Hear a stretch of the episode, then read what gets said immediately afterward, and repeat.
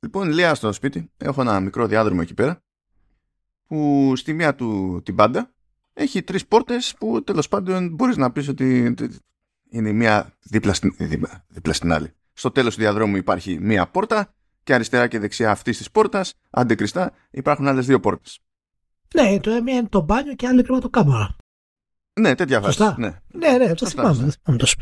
Λοιπόν, ε, και προχτές κάνω μια διαδρομή γρήγορη. Δηλαδή, μπαίνω στο ένα δωμάτιο έτσι, μπαμ μπαμ, κάνω κάτι για ένα λεπτό, βγαίνω από αυτό το δωμάτιο και περνάω από το ίδιο ακριβώς σημείο αναγκαστικά, έτσι κι αλλιώς είναι τέλος διαδρόμου.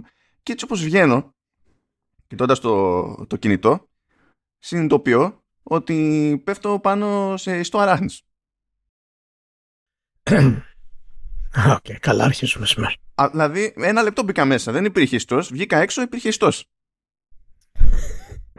και λέω, ε, ε Πόσο μεγάλη είναι αυτή η αράχνη, ρε μάνα, που έστησε ιστό τόσο γρήγορα; Δηλαδή, πόσο μεγάλη είναι, τη βρήκες. Δεν ξέρω, προβληματίστηκα. Τράβαγα, ξέρω εγώ, ότι όπου το καταλάβαινα στο δέρμα μου και τα λοιπά, τράβαγα και να μου ήρθε μου σκάσει τη μάπα και τέτοια.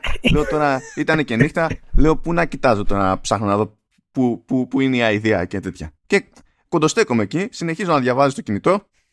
Εκεί απλά στέκομαι στο, στο διάδρομο και πιάνει, πιάνω με την άκρη του ματιού μου κάτι μαύρο πάνω σε κάσα πόρτας που ευτυχώς για μένα ήταν ε, λευκή.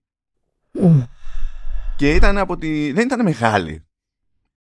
Αλλά ήταν από τις ζουμερές, ε, Ηλία. Ήταν ζουμερή και μπαμπέσικη, τις ξέρω. Τις ναι, ξέρω. ναι. Ήταν, ήταν από τις ζουμερές. Ήταν, δηλαδή έφαγε την παντόφλα και η παντόφλα πήρε κομμάτι μαζί της. Δηλαδή ήθελε ε, μετά... Ρε, εντάξει τώρα, δηλαδή πώς ξεκινάς αυτό. γεια σας, γεια σας. Καλώς ήρθατε στο Burger Slice. 2-12. Μου έβγαλε όλη την ενέργεια ο Μάνος με αυτή την, ε, την εισαγωγή. Ε, και θα το ξαναπροσπαθήσω. Γεια σας, γεια σας. Καλώς ήρθατε στο American Nice 212. Έχω δύο πράγματα να πω αρχικά. Γρήγορα, γρήγορα, γρήγορα. Πρώτον, να ξέρετε ότι αν πυροβολείτε τον εχθρό από εξεπαφής, το damage που κάνετε είναι μικρότερο από όταν είστε πιο μακριά. Εκτός αν έχετε μπαζούκα ή ρουκετοβόλο ή στο οποίο θα φύγετε κι εσείς μαζί ή shotgun. Ελπίζω να το ξέρετε αυτό. Είναι ένα από τα tutorial τα οποία εμφανίζονται σε ιαπωνικά παιχνίδια ακόμα. Τα αδερφή Σέγγα στο, στο Like a Dragon Isin. Έτσι, δηλαδή. Like a Dragon Isin. Συγχαρητήρια κτλ. Δεύτερον, να πω ε, εκ μέρους μας βέβαια και ένα μεγάλο ευχαριστώ σε όλους τους φίλους παραμένουν στο, στο podcast, στους καινούριους που έρχονται και ανεβάσουν τους ρυθμούς μας πάρα πολύ όμορφα. Να είστε καλά, ε, παιδιά. Και ξαναλέω, δεν υπάρχει πουθενά τέτοιο επίπεδο ανάλυση αυτή που κάνουμε εγώ και ο Μάνος Βέζος. Πουθενά στον πλανήτη Γη. Στον πλανήτη. Στο ολόκληρο τον πλανήτη. Το πλανήτη. Μιας και, και πήγες κατά εκεί. Πήγα κατά τον πλανήτη. όχι, όχι, εντάξει, ας τον πλανήτη. Δεν έχω αδειάσει να ασχοληθώ, ξέρεις να πω κάτι στα social κτλ. Αλλά τεχνικώ ο Απρίλιος έκλεισε με νέο ρεκόρ για το, για το γκρουπάκι εδώ πέρα. Για το, ενώ για Χάφτον γενικά. Δηλαδή κοντέψαμε δηλαδή, παραλίγο σε 9.500 ακροάσεις. Πρώτη φορά που ήμασταν πάνω από 9.000 ακροάσεις στο, στο μήνα. Και αν θυμάμαι καλά, κάτσε να το κάτσεκάρω εδώ, έχω τα τευτέρια. Ε, την τυρίν, ναι, ε, έχουμε και νέο μηνιαίο ρεκόρ για το, για το Vertical. Όπου είναι, πώς να σου πω, είναι καλά. Ναι, είναι, σχε, είναι σχεδόν το μισό του συνόλου είναι 4.000. Πρώτη φορά πιάσαμε 4.000. Wow. Αυτό σημαίνει ότι ξερνάμε ένα επεισόδιο, λέμε κάτι βλακίες για αράχνες και κατά πάσα πιθανότητα έχουμε χίλιες ακροάσεις. Κατάλαβες. Ναι. Πάρα πολύ ωραία. Γι' αυτό λοιπόν ξαναλέμε ευχαριστώ γιατί έχετε κάνει το podcast αυτό το οποίο ξεκίνησε όταν ξεκίνησε με όλους τους τρόπους ε, και προβλήματα έχει ξεκινήσει γιατί ξέραμε ακριβώς τι κάναμε τότε. Το έχετε κάνει από τα σημαντικότερα για πιο δυνατά podcast hardcore analysis στο, στην Ελλάδα. Και τα νούμερα πλέον μιλάνε ε, άνετα γι' αυτό. Συνεχίστε να το στηρίζετε. Αν θέλετε, κάντε το share, σχολιάστε το, βρίστε μας, κάντε ό,τι θέλετε κτλ. Να είστε ωραίοι. Ε, εν τέλει όμως και θα πάνε όλα, όλα καλά. Κάτι το οποίο δεν συμβαίνει για τη Microsoft. Να πω ότι ο Μάρκος που έχει στείλει, άντωνο 25 links. τα έστειλε γρήγορα, τα έστειλε γρήγορα γιατί είχαμε μια έτσι, παρερμηνία στο πότε θα γράφαμε σήμερα και τα έστειλε γρήγορα γιατί πανεκοβλήθηκε γιατί του είπα ότι είμαι έτοιμος και τα λοιπά και τον έτρεξα δηλαδή που κατά λάθος. Ε, από αυτά τα 15 links, ένα είναι το πιο σημαντικό. Ελπίζω να ξέρετε, ελπίζω να ξέρετε ποιο είναι. Ελπίζω να ξέρετε ποιο είναι και να το περιμένετε και τα λοιπά και έχει να κάνει με, το, με τον κύριο Spencer και την, ε, και τη στρατηγική της Microsoft η οποία θα την βάλουμε κάτω εν τέλει γιατί έχει έρθει καιρός στα δυόμιση χρόνια τώρα ε, στη νέα γενιά που πραγματικά έχουμε στοιχεία για να μπορέσουμε και, και αποτελέσματα να μπορέσουμε να αναλύσουμε το πού πάνε ε, όλα τα πράγματα. Οπότε πάμε στα γρήγορα να ξεκινήσουμε με τα, με τα αρχικά του Μάνου που κάνει τον κόπο και μαζεύει τα πιο ενδιαφέροντα και juicy news εκτός όταν μιλάει για, ξέρεις, για σκληροπυρηνικά περίεργα και δεν καταλαβαίνει κανένας τι λέει. Αλλά εντάξει. Φο, φο, εντάξει φο, φοβερός πρόλογος για να πούμε μετά για τη ε, δυτική επέκταση της Side Games. Θα πει κάποιος τι, ποια; Δεν πια δεν ξέρω. Αυτό, α, αυτό λέω, αυτό λέω, παιδιά. Αυτό λέω. Ποια Side Games. Αλλά αυτό, είσαι, αυτός είναι ο μόνος. Αυτός ε, εντάξει, κοίταξε, Πάντα θα μάθετε μπαίνει... κάτι που δεν ξέρετε με, το, με τις επιλογές του μάλλον, το ξέρετε αυτό. Προσπαθούμε. Γενικά, όταν μπαίνει μια Ιαπωνική εταιρεία τέλος πάντων και ξαφνικά λέει θα βγάζω, ε, κάνω επέκταση και ανοίγω γραφεία ταυτόχρονα και στην Αμερική και στην Ευρώπη. Αυτό δεν είναι προβλεπέ για Ιαπωνική εταιρεία έτσι. In one go. Και δεν είναι ιδιαίτερα προβλεπέ ούτως ή άλλως για τη, για τη Side Games, ας πούμε, που δεν είναι ούτε μεγάλο όνομα, ούτε ξέρω εγώ. Δηλαδή, πού να το πιάσεις. Και για κάποιο λόγο έκανε εκεί πέρα άνοιγμα. Θα πει κανένας. Και ωραία, τι, ε, έχω εγώ κάποιο λόγο να θυμάμαι, ξέρω εγώ, τη Side Games γενικά, τι, τι, τι διάλογο παίζει. Έχει βγάλει τίποτα που έχει ελπίδα να έχω δοκιμάσει και ό,τι να είναι; Ε, τι να πω, να πω για κανένα που δεν είναι και η δική της ανάπτυξη. Κανένα Grand Blue Fantasy Versus έχετε μια ελπίδα. Ε, ότι ε, έκανε τη μόντα εκεί για τη VR έκδοση του, του Zone of the Enders υπάρχει λιγότερη από μια ελπίδα κτλ. Δύσκολο, δύσκολο να, έχει, να έχουν οι φίλοι ασχοληθεί. Ε, αυτό μπορώ να πω εγώ είναι ότι είναι μια επέκταση η οποία ανοίγει γραφεία στην ουσία, που σημαίνει ότι έρχεται στην ουσία στη Δύση και σίγουρα μπορεί να γίνει ε, publisher για Δύση για παιχνίδια που δεν έχουν δει και δεν βλέπουν εύκολα το φως από την Ανατολή. Δηλαδή αυτή είναι συνήθως η... αυτό που περιμένουμε από τέτοιες κινήσεις εταιρεών. Έτσι, γιατί είναι μικρό το, το κεφάλαιό της. Μιλάμε είναι 1,1-2 2 ίσως εκατομμύρια δολάρια. Ναι, λίγο, ναι, είναι, νομίζω είναι 5, μισό εκατομμύριο λίρες από τη μια μπάντα και 700.000 δολάρια από την άλλη μπάντα. Τώρα δεν κάθισα να δω τι σημαίνει αυτό σε ένα, σε ένα νόμισμα μαζί, αλλά it is what it is. Και τι έρχεται τέλος πάντων, τελευταία φορά που έβγαλε παιχνίδι ήταν τον Ιούνιο του 2022. Το Little Noah Scion of Paradise, που προφανώς δεν θυμίζει σε κανέναν τίποτα. Έρχεται το Grand Blue Fantasy Relink, που αυτό μπορεί να θυμίζει κάτι, αλλά δεν έχει πάρει συγκεκριμένη ημερομηνία, είναι μέσα στο 23. Και υπάρχει το Project Awakening που είναι codename και καλά κρασιά και δεν ξέρουμε καν πότε βγαίνει. Και το άλλο που μου αρέσει είναι ότι ανακοινώθηκε το 2018 αυτό και υποτίθεται ότι προορίζεται για PlayStation 4 και περιμένουμε ακόμα. Δηλαδή δεν, ε, όταν είναι αυτά τα δεδομένα και σου λέει κάνουμε επέκταση σε δύο υπήρους παραπάνω, δεν ξέρω πώς να το πάρω. Οπότε ξέρεις το, το σημείο. Ναι, μία λεπτομέρεια για τις iGames ε, επίσης και οι δύο CEO των γραφείων είναι Ιάπωνες. Δεν ξαπατάνε με δυτικούς. Δεν ξέρω αυτό. δεν ξαπατάνε με το, με το split. λοιπόν, ωραία. Bye bye στις iGames. Να είναι καλά. Παρακάτω. Ε, η, η Monolith Soft που σε όποιον δεν θυμάται που ουσιαστικά ανήκει στην Nintendo είπε να κάνει και αυτή αυξήσει. Είναι άλλη μία στην παρέλαση των Ιαπώνων τέλος πάντων που, που βαράνε αυξήσει και όλοι βαράνε κάπου στο 20-22% κτλ. Το ίδιο κάνουν και αυτοί από ό,τι φαίνεται. Ε, τώρα δεν ξέρω, ε, μπορεί να μην έχετε παίξει Xenoblade. Εντάξει, τα Xenoblade δεν είναι ότι πουλάνε κανταριά, αλλά δεδομένου ότι αυτοί μπλέκουν και με, το, και με τα Zelda. ναι, support.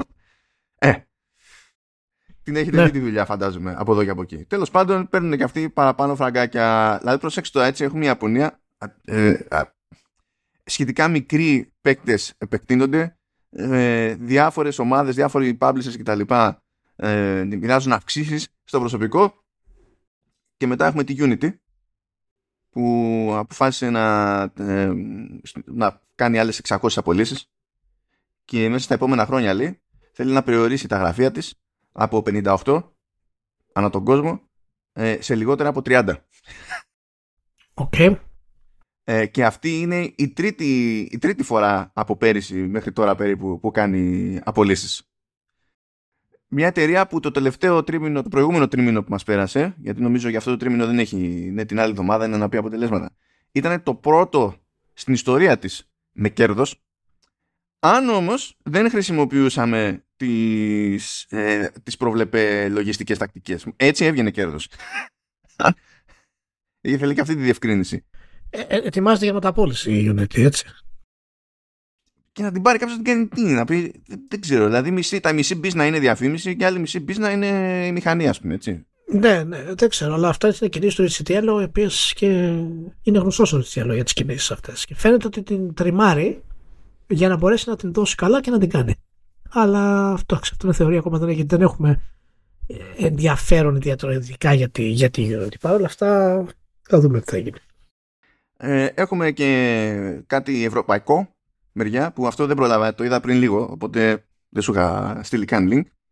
Ε, θυμάσαι την... Τι να την πω αυτή. Είναι και καλά γράφεται πλάιον αλλά και καλά διαβάζεται πλέον του στυλ δεν μπορούσαμε να κατοχυρώσουμε τη φράση γιατί είναι δύσκολο να κατοχυρώσεις υπαρκτέ φράσεις, λέξεις κτλ. Οπότε ξέρω εγώ θα το γράψουμε, θα το γράψουμε αλλιώς και θα προσποιηθούμε. Λοιπόν, είναι, είναι Γερμανία αυτή. Είναι μέρο του Embracer Group έτσι κι αλλιώς. Είναι η πρώην Koch Media, ας το πούμε έτσι. Και στην ομπρέλα της πλέον υπάρχουν διάφορα άλλα brands όπως είναι Deep Silver, Prime Matter, Ravenscourt και κάποιος έδωσε προς τα έξω ένα slide από μια παρουσίαση που λέει ότι τα, αυτά τα Deep Silver, Prime Matter και Ravenscourt ως labels θα ψοφήσουν, όχι άμεσα. Λέει ότι μπορεί να βγουν τίτλοι και για δύο χρόνια ακόμα με αυτά τα labels ε, και ότι αυτό σημαίνει μια εσωτερική αναδιάρθρωση και κάποια, κάποια μείωση σε θέσεις εργασίας. Και λες τώρα τι μπορεί να σημαίνει αυτό το πράγμα, τι μείωση κτλ. Ε, έκανε σχόλιο η εταιρεία, γιατί ρωτήθηκε από το Games Industry Biz, επικοινώνησε και μου έκανε εντύπωση που απάντησε κιόλας η, η εταιρεία και λέει ότι είναι τόσο μικρή προσαρμογή αυτή ως προς το πώς λειτουργούν τα πράγματα που λέει κατά πάσα πιθανότητα ε, θα επηρεαστούν 5 με 6 θέσεις εργασίας. Εντάξει. δηλαδή εκεί καταλαβαίνουν στην Γερμανία. Αυτό είναι. Εντάξει. Αυτό μέχρι, μέχρι εκεί. Σου λέει θα κάνουμε ό,τι κάνουν οι άλλοι Απλά οι άλλοι για να το κάνουν απολύουν εκατοντάδες ή χιλιάδες. Εμείς θα το κάνουμε για... γιατί τέλος πάντων όλη η εταιρεία έχει 2.000 άτομα. Εντάξει. Εμείς θα ξεκάνουμε 5-6. Πράγμα που μάλλον σημαίνει ότι τέλος πάντων υπήρχαν κάποια άτομα που κάνανε το. ας πούμε. Ε, ε, είχαν να κάνουν operations του publisher σε κάθε label, ας πούμε, και από τη στιγμή που θα ενοποιηθούν δεν χρειάζονται ξεχωριστά άτομα, οπότε μάλλον αυτοί θα τον φάνε. Εντάξει, θα δούμε. Αλλά δεν, δεν είναι άμεσο κι αυτό. Λοιπόν, ε, φεύγουμε από τα corporate, πάμε λίγο στα transmedia, είναι λίγο πιο χαρούμενα, σχετικά, φαντάζομαι. Λοιπόν, ε, ετοιμάζεται animated series για το Vampire Survivors. Ηλία. Okay. Τόσο φθηνά έχουν γίνει τα, τα animated series πλέον. Πάρα πολύ φθηνά. Κατευθείαν έχουν... Ε... Πώς έγινε, ποιος το κάνει το...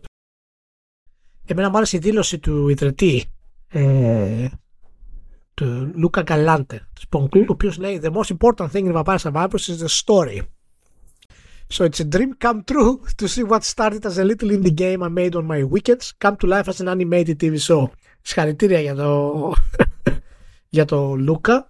Ε, γιατί όντως είναι εξαιρετικό παιχνίδι. Πραγματικά χτύπησε φλέβα χρυσού δηλαδή.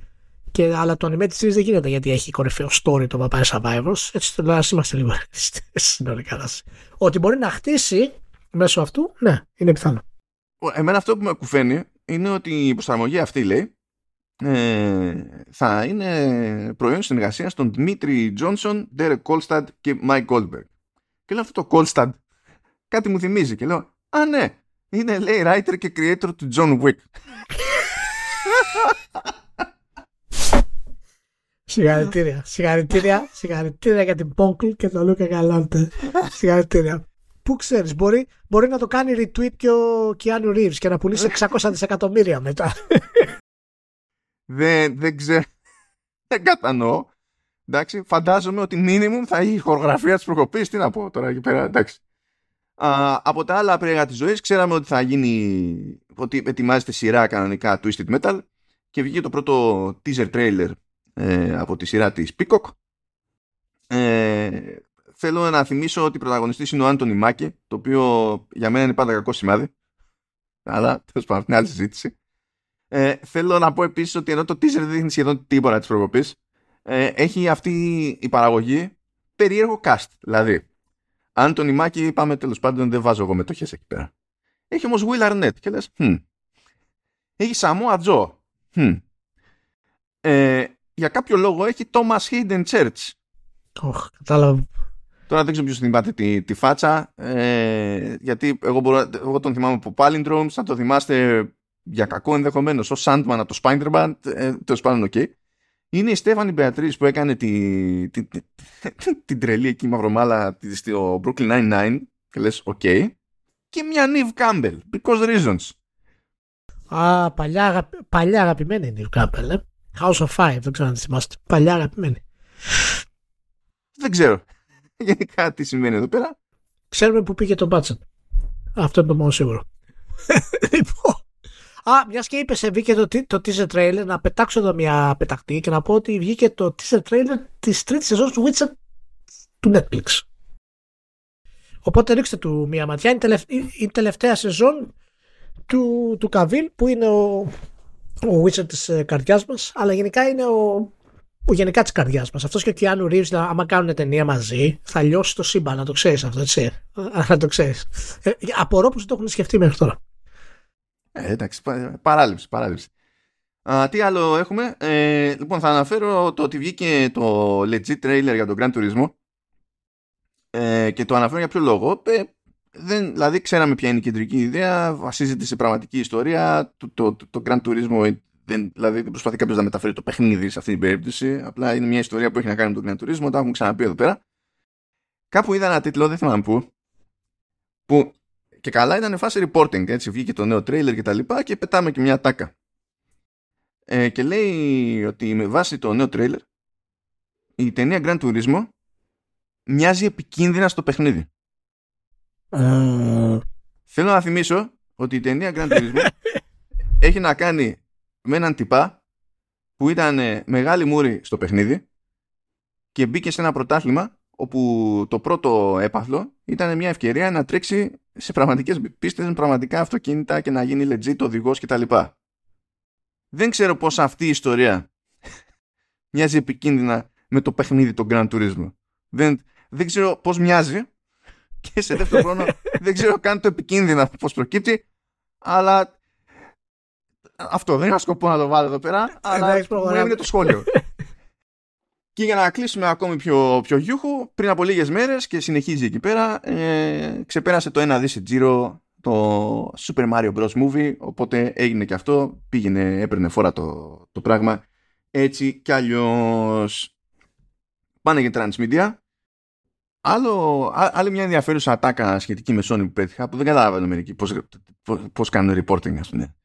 Ε, Είδα μια, μια τάκα ε, βάσει μια συζήτηση που είχε το Games Industry Biz ε, με, με Herman Hulst και όχι μόνο τον, τέλος πάντων αυτόν αλλά και τους ηθήνοντες της Firewalk Studios γιατί είχε να κάνει τέλος πάντων με παλαιότερη συζήτηση που έγινε πάνω στο, στην εξαγορά της Firewalk αλλά δημοσιεύθηκε το πιο εσχάτως τέλος πάντων κτλ. Και, και δεν είπε κάτι περίεργο ο Herman είπε ότι ναι, ετοιμάζουμε ένα μάτσο live games προφανώς και ε, δεν, εντάξει, προφανώς δεν ετοιμάζουμε λέει, 10 Fortnite. Δηλαδή, live game δεν είναι μόνο, ξέρω εγώ, σαν συνταγή το Fortnite Α, δεν ετοιμάζουν 10 Fortnite, ετοιμάζουν ένα Fortnite.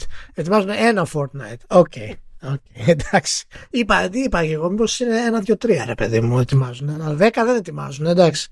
Ευχαριστώ που μας το ενημέρωσε ο. Καλά, είναι, καλά έτσι κι αλλιώς που ετοιμάζουν 10-12 εκεί πέρα. Είναι η φάση να δούμε ποιο θα πετύχει να βγάλει άπειρα λεφτά. Και αυτό θα δικαιολογήσει και όλα τα υπόλοιπα. Τώρα, άμα πετύχει και δεύτερο, ακόμη καλύτερα. Συνήθως έτσι πάει αυτή η business. Έλεγε κάτι περίεργα και περίεργα. Κάτι προβλεπέ εκεί ότι φυσικά λέει ε, και η Firewalk αυτό που ετοιμάζει λέει ε, δε, τεχνικώς δεν θα είναι αποκλειστικός στο PlayStation 5, ξέρω εγώ, στο PlayStation γενικά, γιατί θα το βγάλουμε και σε PC. Και όταν έχεις να κάνεις με live games, τέλος πάντων, θες κλίμακα, οπότε είναι λογικό, θες κοινότητα, θες έτσι. Ναι, όλα, όλα προβλεπέ. Αυτό φυσικά να το κάνεις η Sony, έχουμε πει χίλιες φορές, δεν είναι πρόβλημα. Όταν το, το έκανε η, η Microsoft, ήταν, ήταν η διάλυση του Xbox. Θα το, θα το θυμάμαι για χρόνια γενικά αυτό. Anyway, και βλέπω εκεί. Νομι, νομίζω ότι αυτό ήταν το VGC εδώ. Παίζει και να θυμάμαι σωστά. ε, από το Video Games Chronicle που κατά τα άλλα τέλος πάντων έχει καλές στιγμές στο ρεπορτάζ και τέτοιες στιγμές στο ρεπορτάζ.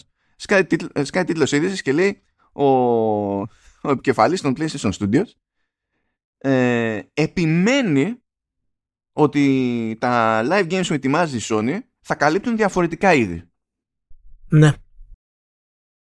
Και διαφορετικές, ε, διαφορετικό ηλικιακό σπέκτρο, έτσι. Σημαντικό αυτό. Ε, ναι, αυτό, αυτό γιατί είναι είδηση. Δεν, αυτό δεν, δεν καταλαβαίνω. Δηλαδή, πήγε περίπτωση να κάνει 10 φορές το ίδιο πράγμα. Όχι, νομίζω ότι απλά ετοιμάζει τις αγορές ε, γενικά για να να είναι έτοιμοι ότι δεν έχουν τα αυγά τους σε, σε ένα καλάθι. Σε ένα πασχαλί. Και ο λόγος που είναι αυτός είναι γιατί άμα μια εταιρεία βγει και πει κατά τη γνώμη μου ότι κοιτάξτε να δείτε ετοιμάζουμε, ετοιμάζουμε τρία live shooter ε, τα οποία θα είναι live service games και θα πάμε κόντρα ας πούμε, στο τι υπάρχει και έξω, θα τους κορεδεύουν. Δεν πρόκειται κανένας να τους πάρει σοβαρά. Γιατί άμα είναι να βγάλεις κάποιο live service games και να πας κόντρα σε θέματα σαν του Fortnite, σαν του Overwatch παραδείγματος χάρη, δεν θα σε πάρει κανένας σοβαρά. Οπότε νομίζω ότι κάνουν στρώνουν, το ανοίγουν. Είναι καλή τακτική αυτή. Μπορεί να μην είναι μεγάλη είδηση, αλλά είναι καλή τακτική ε, για τη Sony, όπω είναι και καλή τακτική τα live service games που θα απλωθούν σε περισσότερο κόσμο. Ε, σύμφωνα με, το, με τον Χούρστ. Όλα αυτά τώρα βέβαια είναι θεωρίες μάλλον. Έτσι, δηλαδή δεν ξέρουμε τι σημαίνουν όλα αυτά. και εγώ μπορώ να βγω και να πω ό,τι θέλω. Δεν έχουμε δει, δεν, έχουμε, δεν ξέρουμε τίποτα.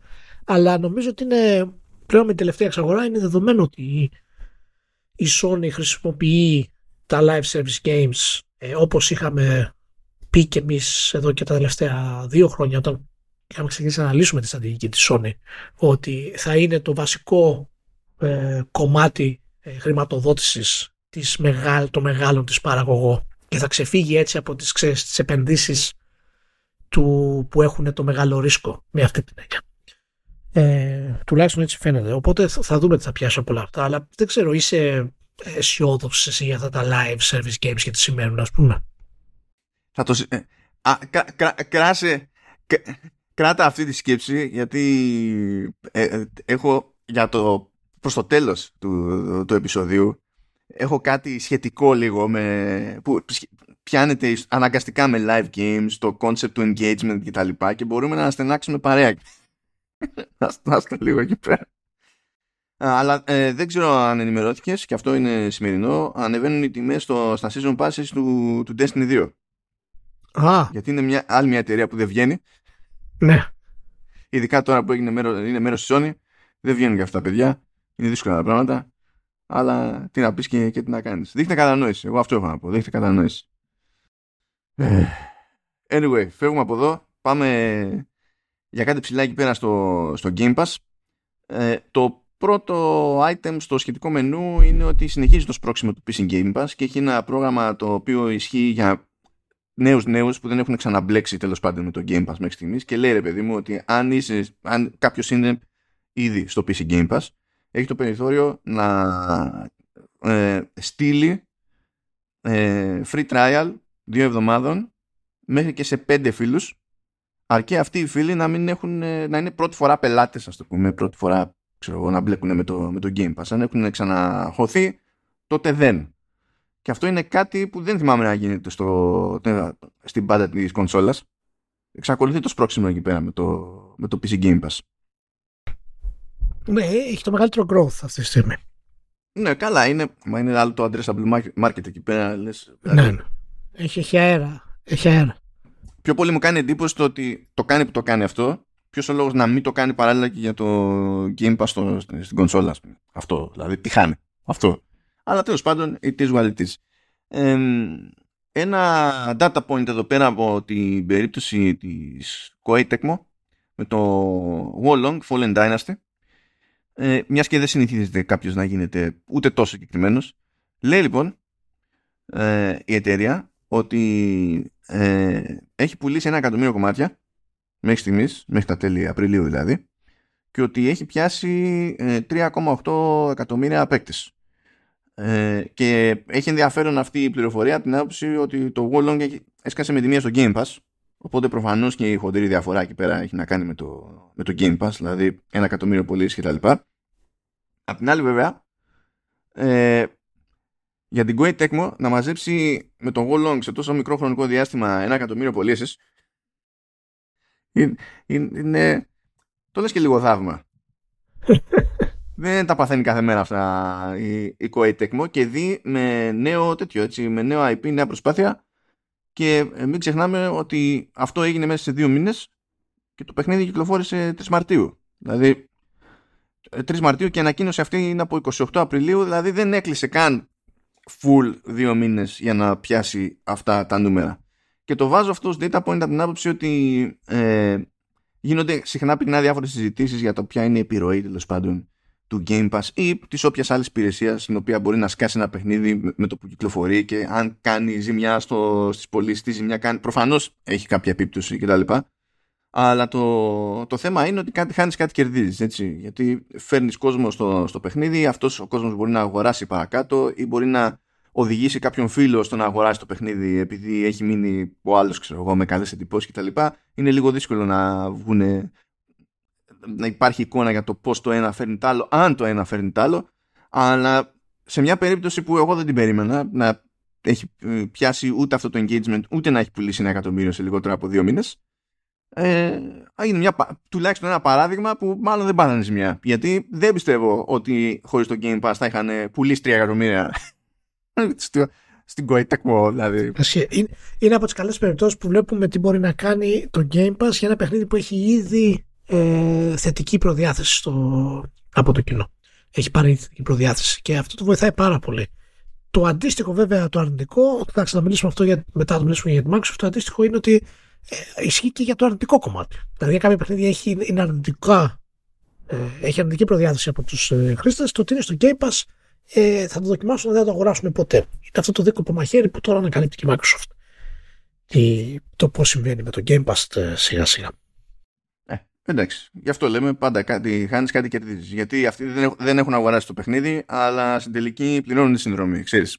Ναι, ναι, ναι. ναι είναι at scale σημασία έχει να βγάζει νόημα και τέλος πάντων να ωφελούνται στην τελική οι developers με τον, με τον άλλο τρόπο. Γιατί πολλές φορές το ζήτημα δεν είναι απλά αν έχεις χάσει πωλήσεις, διότι σε, ως developer μπορεί να χάσεις πωλήσεις προφανώς, αλλά ε, κερδίζεις peace of mind τέλος πάντων, γιατί παίρνεις κάποια λεφτά τη στιγμή που δεν, το είχες, δεν ήταν προφανές ότι θα πάρεις αυτά τα λεφτά και έχεις το περιθώριο τέλος πάντων να σε απασχολήσει το τι εικόνα θα αφήσει η νέα σου προσπάθεια. Γιατί τώρα το Wall Long, ας πούμε, εφόσον πηγαίνει καλά, την επόμενη φορά πες ότι βγαίνει ένα sequel.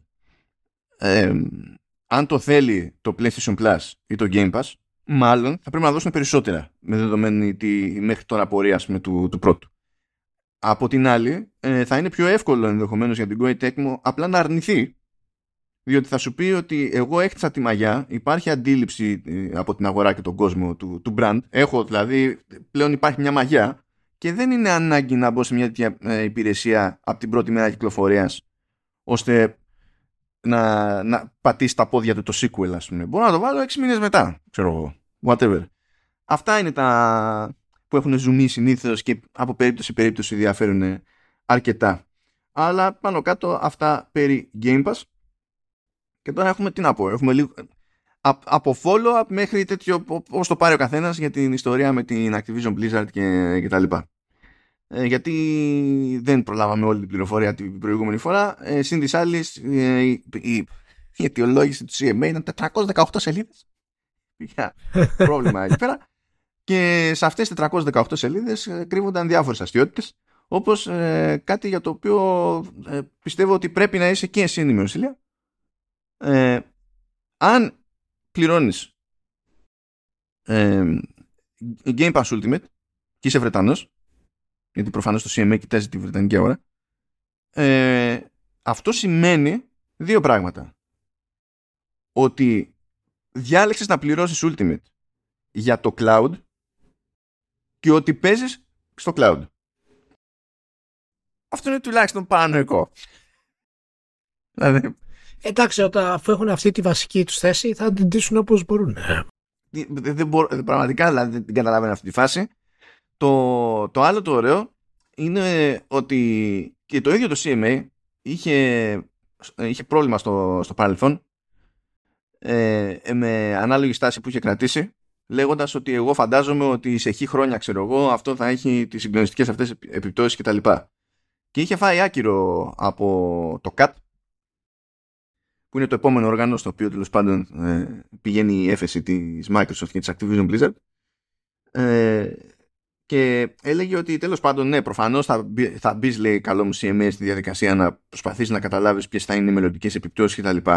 Αλλά λέει τώρα όταν έχουμε να κάνουμε με σενάρια που ε, πηγαίνουν, κινούνται πέραν της πενταετίας είναι δύσκολο να τα πάρουμε ως σενάρια τα οποία ε, ε, είναι ουσιοδός πιθανά ώστε να παίξουν ρόλο τώρα.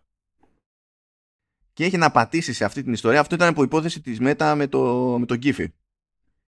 Σίγουρα θα πατήσει Microsoft εκεί πέρα, δηλαδή δεν το συζητάμε καθόλου, ούτε, ούτε για πλάκα.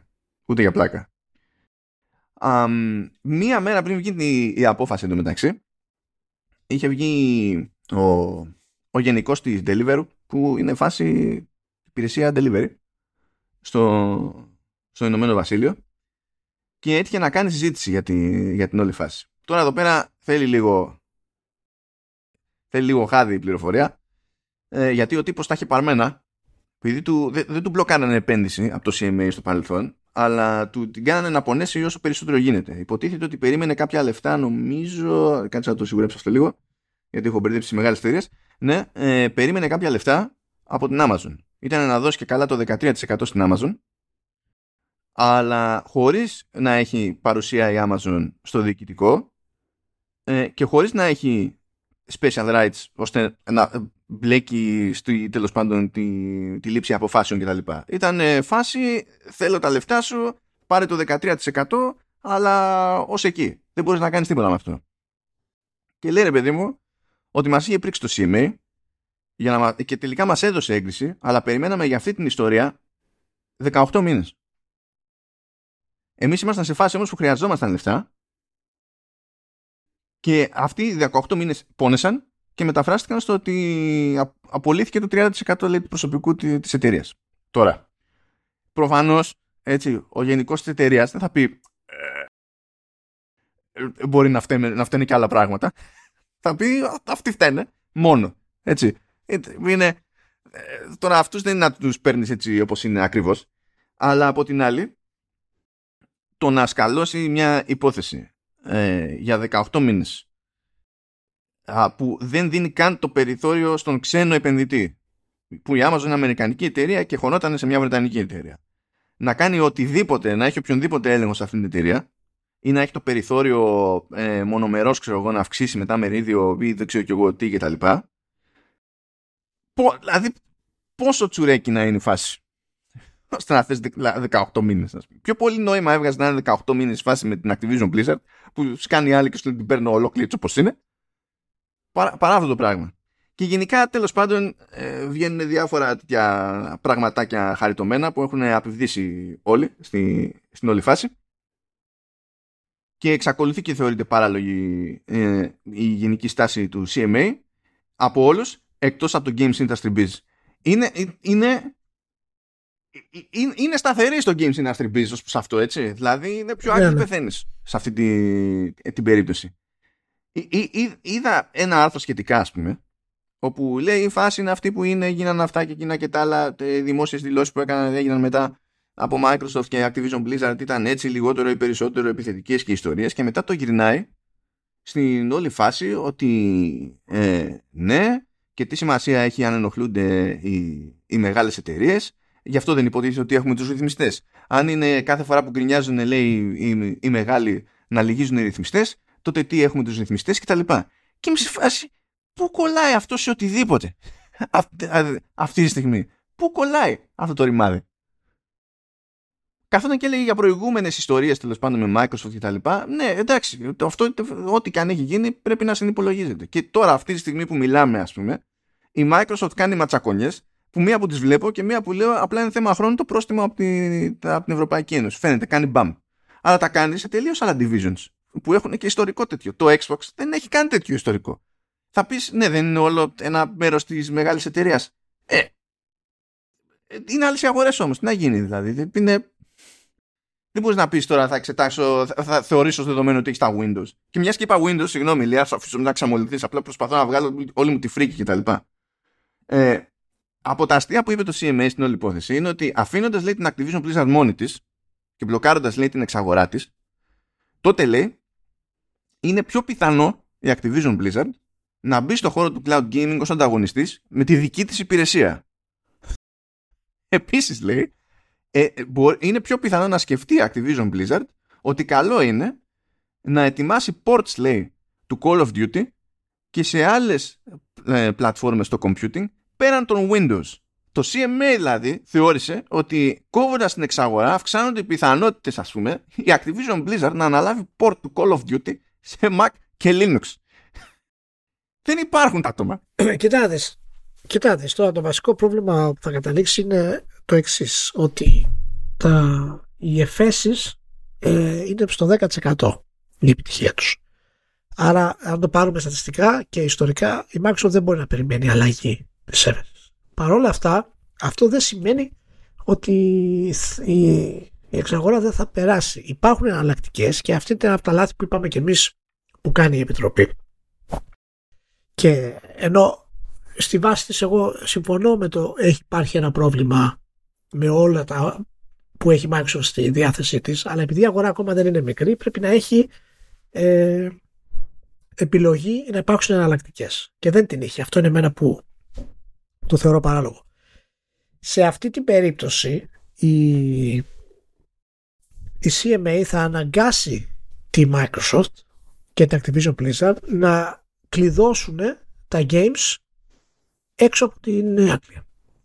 Και αυτό γίνεται νομικά ναι, με, και αυτό μπορεί να γίνει πολύ εύκολα με ένα απλό geoblock που λέμε ας πούμε για τα παιχνίδια και στη Βρετανία στην ουσία να ισχύει ε, ότι πρέπει να πληρώσουν για full price θέλω να πω για να έχουν τα, τα παιχνίδια. Αυτό σίγουρα είναι μια χασούρα για τη, για τη Microsoft. Παρόλα αυτά όμως εάν οι κάτοικοι της Αγγλίας μπορούν να προμηθευτούν τα παιχνίδια εκτός του Game Pass πάλι τα προμηθεύονται από τη Microsoft στην ουσία που θα έχει εξαγοράσει την Activision Blizzard. Ε, ναι, αυτό δεν θα κοπεί. Ε, βασικά, επειδή ο καημός του CMA είναι, στο, είναι το, το cloud, αν είναι να είναι το cloud, ακριβώς. Activision Blizzard, θα, απλά δεν θα μπαίνουν στο Game Pass στη Βρετανία. Ακριβώς. Ακριβώς. Άρα, εφόσον δεν θα μένουν στο Game Pass, η Microsoft μπορεί κάλλιστα να πει, αφού το cloud είναι το πρόβλημά σας, δεν θα στριμάρουμε τα παιχνίδια στο Game Pass. Αυτό, και αγοράστε τα full price. αγοράστε τα full price ή, ή όχι, ή βάλτε στην υπηρεσία το, πώς ξέρει, το Game Pass δεν είναι streaming service. Το, το, το cloud, το xCloud είναι streaming service. Αυτή είναι η διαφορά που δεν καταλαβαίνει το CMA. Δεν καταλαβαίνει, φυσικά καταλαβαίνουν, αλλά κάνουν τους ανάποδους. Το Game Pass δεν είναι streaming service, είναι digital platform. Εάν η Microsoft πει καμία υπηρεσία που έχω δεν θα στριμάρεται και κανένα παιχνίδι δεν θα στριμάρεται στην Αγγλία, τι θα χάσει; Το 5% του κοινού που παίζει digital streaming στην Αγγλία. Ενώ οι άλλοι θα μπορούν κάλλιστα να τα παίρνουν στο Game Pass. Η CMA δημιουργεί τεράστιο πρόβλημα στη χώρα της αυτή τη στιγμή με αυτό που πάει να κάνει, πιστεύοντας ότι η εξαγορά ε, θα, θα κοπεί ολοκληρωτικά. Η απάντηση της Microsoft πρέπει να είναι εάν αποτύχει η έφεση, που αυτό σημαίνει ότι θα, θα δούμε άλλο ένα χρόνο σε αυτό το, το θέατρο, εάν αποτύχει η έφεση, ε, δεν ξέρω τα οικονομικά, οπότε δεν μπορώ να πάρω ε, βαριά θέση, αλλά θεωρητικά στο μυαλό μου, εάν τα οικονομικά βγαίνουν, θα κάνει, να κάνει geoblock οτιδήποτε streaming υπάρχει στην Αγγλία. Αλλά το Game Pass πρέπει να είναι ελεύθερο μάλλον στην Αγγλία. Και ποιο λόγο να στερεί στο Game Pass, δεν είναι streaming υπηρεσία το Game Pass. Επειδή αυτό είναι το πρόβλημά της. Αλλά από κάτω από το δίθεν πρόβλημα του, του streaming είναι το πρόβλημα της ψηφιακής διανομής. Εκεί είναι που έχει πρόβλημα με το Game Pass και το Game Pass θα δίνει τους τίτλους με 12 ευρώ το μήνα, ενώ οι θα πληρώνουν 80. Αυτό πάει να χτυπήσει, αλλά αυτό φυσικά δεν μπορεί να το έχει ως βασικό ε, επιχείρημα, γιατί αυτό είναι ενάντια στο καπιταλιστικό σύστημα ολοκληρωτικά. Δηλαδή θα πέσουν ό,τι φάνε. Έτσι γίνει κάτι τέτοιο. Και προσπαθούν να πούνε τώρα για το cloud. Το οποίο πραγματικά ε, βάλει δικλείδες για να γίνει το cloud. Επειδή δεν είναι τελική. Για μένα η Microsoft πρέπει να το κάνει αυτό το πράγμα. Μάλλον σε περίπτωση που δεν περάσει η έφεση και βγαίνουν τα οικονομικά της. Πρέπει να το κάνει. Δεν μπορεί να αφήσει την πίσνα ε, το, το Ars Technica έχει μάλιστα ένα πολύ ενδιαφέρον ε, που, που, δείχνει όλη τη, τη γη ας πούμε φορώ το globe και δείχνει την Αγγλία πόσο μικρή είναι σε σχέση με τον υπόλοιπο κόσμο. Τώρα γιατί δεν γίνεσαι κακός. Όχι δεν γίνομαι κακός απλά το λέω, το λέω ρεαλιστικά. Το λέω ρεαλιστικά. οι εποχές όπου η Αγγλία και η Αμερική ήταν τα, οι αγορές που χρειαζόταν οπωσδήποτε για να επιβιώσει μια εταιρεία είναι περασμένες. Ε, συνδυαστικά θέλω να πω. Η Αμερική παραμένει.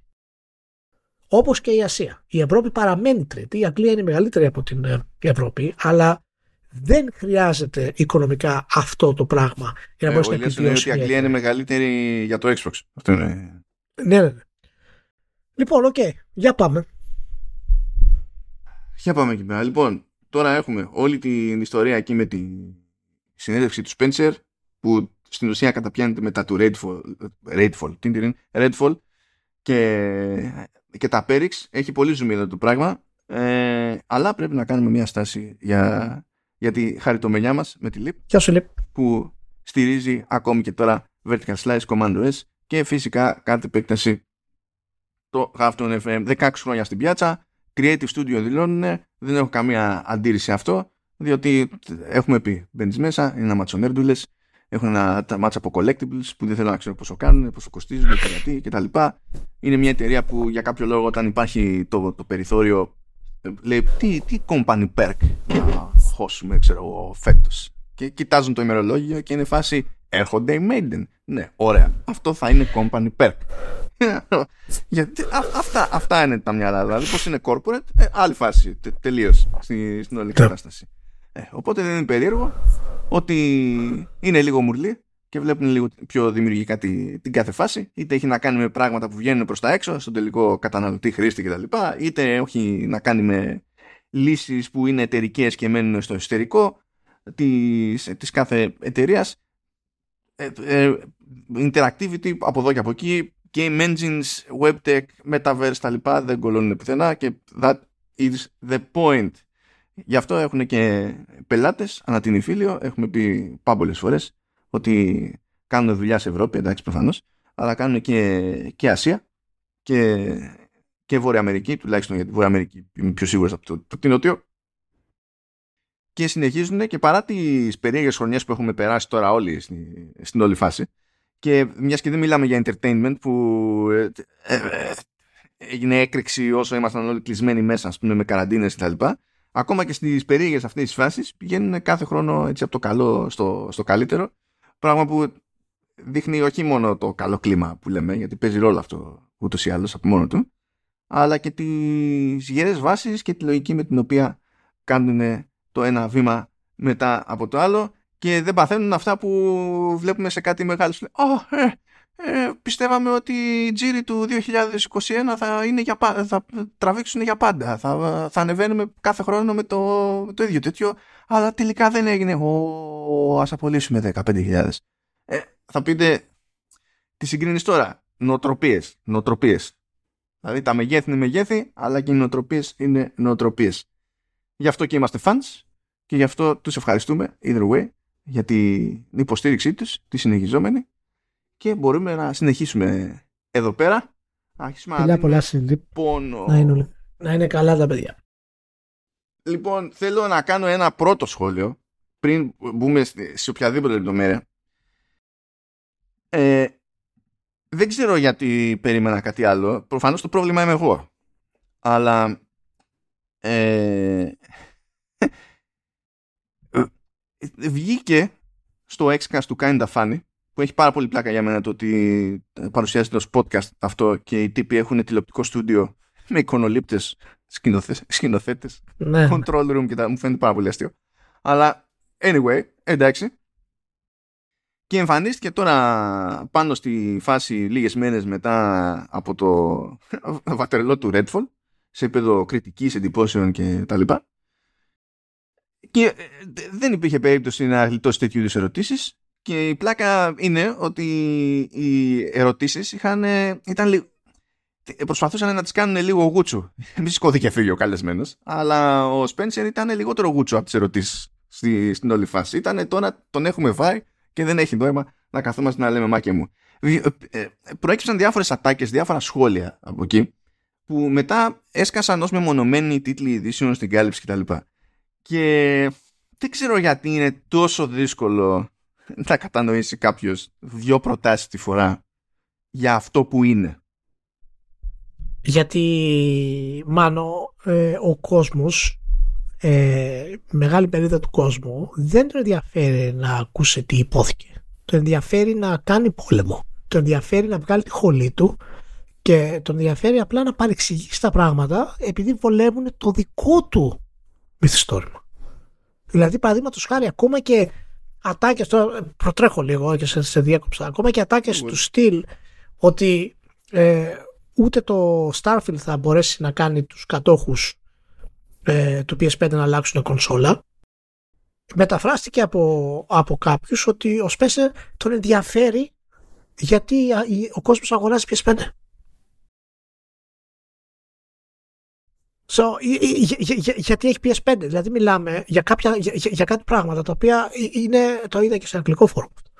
Το, το, το οποίο είναι πραγματικά εκτός λογικής. Συνέχισε, συγγνώμη. Ε, κανένα θέμα. Ναι, και εγώ δηλαδή έβλεπα μετά ναι, ρεπορτάζ. Δεν μιλάω καν για σχόλια τώρα μεμονωμένα. Ε, ρεπορτάζ και με φάση λέω τι, τι κάνετε, τι κάνετε εδώ πέρα. Λοιπόν, θα προσπαθήσω να συμμαζέψω λίγο τη, τη φάση. Δεν θα πιάσω καν το σχόλιο για το CMA, ήταν πολύ μικρή η συζήτηση εκεί πέρα. Δεν είπε τίποτα που δεν έχει υποθεί προηγουμένως, οπότε that's that.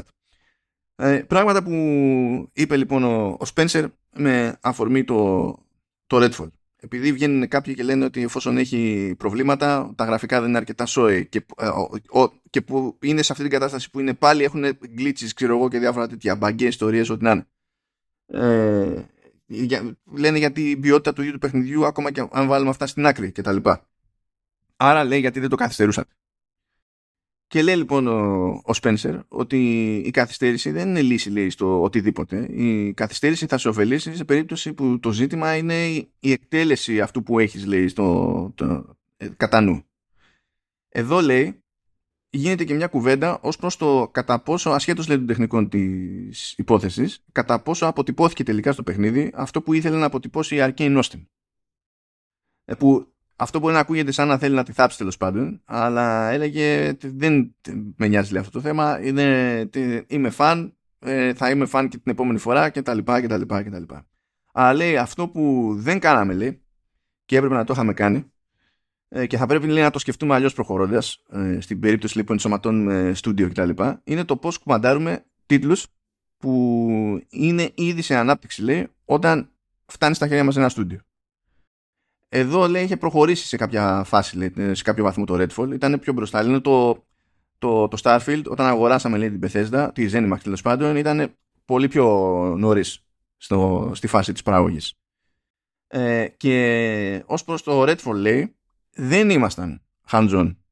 Έπρεπε να είμαστε λέει hands-on, έπρεπε να είχαμε βοηθήσει και σε τεχνικό επίπεδο, διότι εμείς λέει ως Microsoft έχουμε περισσότερες ομάδες που έχουν δουλέψει ξέρω εγώ με Unreal και έχουν αντιμετωπίσει τα προβλήματα που είναι προβλεπέ να αντιμετωπίσει τέλος πάντων ε, ως developer και είχαμε λύσεις έτοιμες, αλλά δεν μπήκαμε στη διαδικασία στην ουσία να πάρουμε τη, την, την αρκίνη από κοντά και και και. Οπότε θεωρεί ότι έχει, έχει ευθύνη η δική του μεριά έτσι κι αλλιώς και ότι είναι πρόβλημα και η στάνταρ προσέγγιση που έχει στο πρώτο βήμα της ενσωμάτωσης ενός αγορασμένου developer.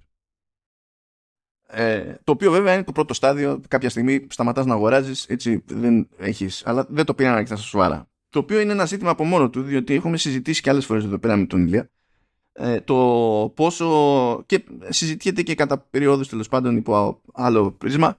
Ε, πόσο hands off είναι η Microsoft με αυτούς που αγοράζει και αν αυτό είναι η καλύτερη ιδέα ή όχι και υπό ποιες συνθήκες.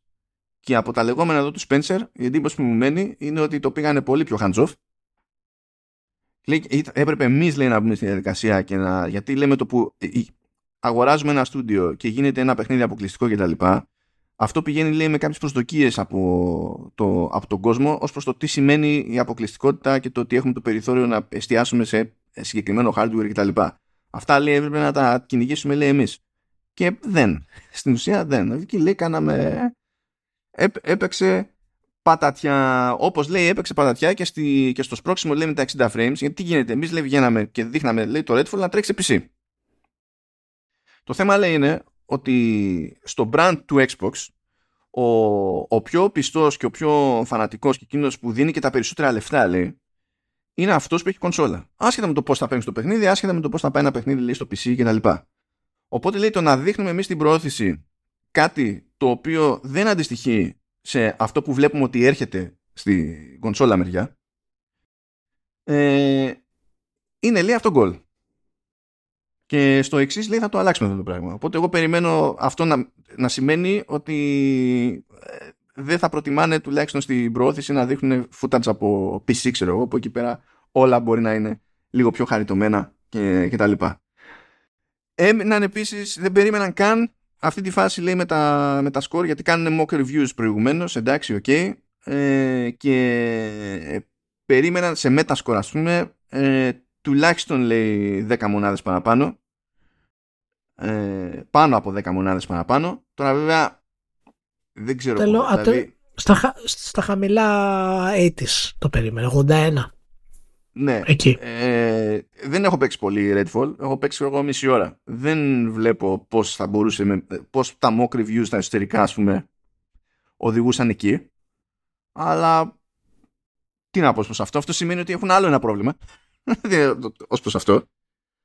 Ε, βέβαια, λέει ο Spencer ότι τέλος πάντων αυτά συμβαίνουν λέει, γενικά και ότι αν είσαι λέει, στο χώρο της ψυχαγωγίας και στο χώρο των video games, δεν γίνεται λέει, να ε, καταστρέφεσαι λέει, ε, έτσι και σκάσουν στραβές κριτικές λέει και κριτικές που δεν σε βολεύουν. Κάποια πράγματα θα βγουν, κάποια πράγματα δεν θα βγουν. Αλλά προφανώς λέει δεν ξεκινάς έτσι κι αλλιώς με τέτοιο στόχο. Προφανώς λέει και δεν ξεκινάς. Και δεν το περιμέναμε γιατί εσωτερικά είχε φανεί τέλος πάντων πολύ διαφορετική η φάση. Αλλά το καταλαβαίνω, λέει, καταλαβαίνω και τον κόσμο γιατί στην τελική λέει ό,τι και να πούμε εμείς, ότι κοίταξε να δεις, θα, θα υποστηρίξουμε το παιχνίδι, θα το ισιώνουμε με τον καιρό κτλ δεν αλλάζει λέει ότι έχουμε να κάνουμε ένα παιχνίδι το οποίο είναι απολυστικό και τα λοιπά και κάνει 70 δολάρια, άρα 80 ευρώ.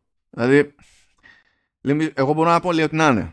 Και μπορώ λέει, να κάνω μερικές πατατιές ακόμα λέει και να φτάσω σε ένα σημείο που την επόμενη ε, φορά τη μεθεπόμενη θα είναι άλλος λέει στη θέση μου και θα μιλάτε με άλλον αντί να είμαι εδώ. Και έτσι κι αλλιώς λέει θεωρώ ότι είμαι overpaid for the role I have anyway. Τι τρόλ, ε, Αυτά τέλος πάντων είπε χοντρικά για το κομμάτι του Redfall. Δεν το πιάνω τώρα πιο γενικά. Έλεγα άμα είναι να πιάσουμε αυτό και ύστερα την πιο μεγάλη εικόνα γιατί σχολιάστηκε η πιο μεγάλη εικόνα γενικά για τα του Xbox. Θες να το πάμε λίγο έτσι ή θες να το πάμε όλο μονορούφι. Ε, κοίτα, για το Redfall, να το κλείσουμε το, το Redfall. Ε, εντάξει, σου, είχα πει ότι δεν θα είναι σημαντικό για το, για το Xbox. Δεν πήγαινε να είναι σημαντικό για το Xbox δεν σπροχνόταν κιόλας σαν να είναι σημαντικό για το Xbox στην τελική. Ενώ το Starfield σπρώχνεται σαν να είναι σημαντικό. Ναι, παρόλα αυτά υπήρχε ένα πολύ θετικό buzz λόγω της ε, Arcane γενικά που έχω ξαναπεί ότι είναι υπερτιμένη εταιρεία. Αλλά δηλαδή δύο βασικά φοβερά games έχει στην ουσία το Dishonored το ένα και το, και το Prey. Ε, ε, αυτό που δεν, αυτό που φυσικά ο κόσμος δεν καταλαβαίνει, παίρνει, διαβάζει ένα, ένα link και αμέσως μετά το σχολείο του στο Facebook και μετά γίνεται συζήτηση πάνω σε, σε άκυρα πράγματα στο σχόλιο. Η Arcane αγοράστηκε από τη Microsoft ενώ ήδη το Redfall ήταν σε ανάπτυξη. Όχι σε, όχι σε pre-production, ήταν ήδη σε ανάπτυξη. Ναι, και ετοιμαζόταν και για PlayStation 5. Μέσα σε όλο ακριβώς, μέσα σε όλο αυτό το χαμό, η Microsoft πήρε το στούντιο και τους είπε: Παιδιά, είστε ήδη σε ανάπτυξη δεν θα ασχοληθούμε με εσάς. Βγάλτε το παιχνίδι. Πείτε μας πότε θέλετε να το βγάλετε το παιχνίδι. Και βγάλτε το. Έτσι, γιατί άμα μπούμε εμείς μέσα τώρα και αρχίσουμε να αλλάζουμε το πώς λειτουργείτε, θα γίνει σφαγή στο παιχνίδι. Και βάσει του ιστορικού της ε, Arcane, ε, την εμπιστευτήκανε. Αυτή είναι μία θεωρία. Η δεύτερη θεωρία είναι ότι το, η Microsoft δεν, δεν είχε καμία διάθεση η Arcane να δουλεύει πάνω στο Redfall. Και επειδή δεν μπορούσε να το διακόψει προφανώς γιατί είχε ήδη ξεκινήσει η παραγωγή του, του είπε: Παιδιά, έχετε χρονικό περιθώριο μέχρι τότε για να το βγάλετε, γιατί εμείς θέλουμε να δουλέψετε στο Dishonored, στο επόμενο Dishonored αποκλειστικό. Και δεν έχουμε χρόνο να πάρετε να έχετε άλλο ένα χρόνο για το Redfall. Για να το βγάλετε. Βέβαια, πήρανε καθυστέρηση, πήρανε παράτα. Έτσι. Πήρανε παράτα γιατί σκέψου σε τι κατάσταση ήταν. Και αυτό ίσως έχει να κάνει και με αυτό που είπες ότι ήταν και σε παραγωγή επάνω στο PlayStation 5 και έπρεπε να υπάρξει αναδιανομή, ας πούμε, στο πώς θα χτίσουν τα textures, το πώς θα γίνουν εσωτερικά δηλαδή οι μηχανισμοί του, τα online και τα λοιπά, ίσως αυτό να έχει παίξει ρόλο στην αλλαγή αυτή. Αυτές οι δύο περιπτώσεις είναι κάτι γνώμη μου εμένα που, που έγιναν. Δεν, δεν μπορώ να πάρω θέση για το ποια από τις δύο είναι. φαντάζομαι ότι και οι δύο έχουν βαρύτητα. Από τη μία η, η Microsoft χρειάζεται παιχνίδια στο Game Pass που προέρχονται από τη μαμά για να το διαφημίσει με σημαντικά IP και αυτά έχουν καθυστερήσει πολύ. Το Dishonored είναι μια επιλογή.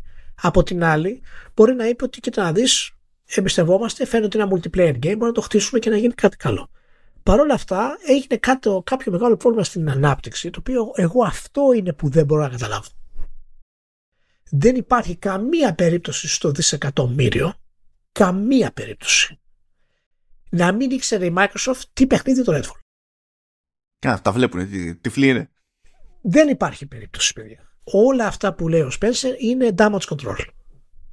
Δηλαδή, ε, ναι, έχουμε mock reviews και περιμέναμε κάτι άλλο και τα λοιπά. Λοιπόν, αυτά είναι χαζομάρες ε, που λέει ο Phil. Ε, το λέω με την καλή έννοια χαζομάρες γιατί προσπαθεί να κάνει κάτι καλό, να προστατέψει δηλαδή τη στρατηγική της εταιρείας του, επιχειρηματικά να κάνει κάτι καλό και προσπαθεί να προστατεύσει και την Arcane. Έτσι. Δεν, δεν, γενικά στον τρόπο τον οποίο μιλάει δεν πάει να την κάψει ας πούμε, ναι. του στυλ, όχι, όχι, δεν πάει να την κάψει. Οπότε ε, δημιουργεί την εντύπωση ότι πρόκειται για ένα πρόβλημα που λέγονται growing pains. Πώς όταν είσαι παιδί και μεγαλώνεις και τα κόκαλά σου τεντρώνονται και πονάς ή τα δόντια σου βγαίνουν κτλ. Είναι αναγκαστικό να περάσει αυτά. Η Microsoft δεν είχε καλή οργάνωση κτλ.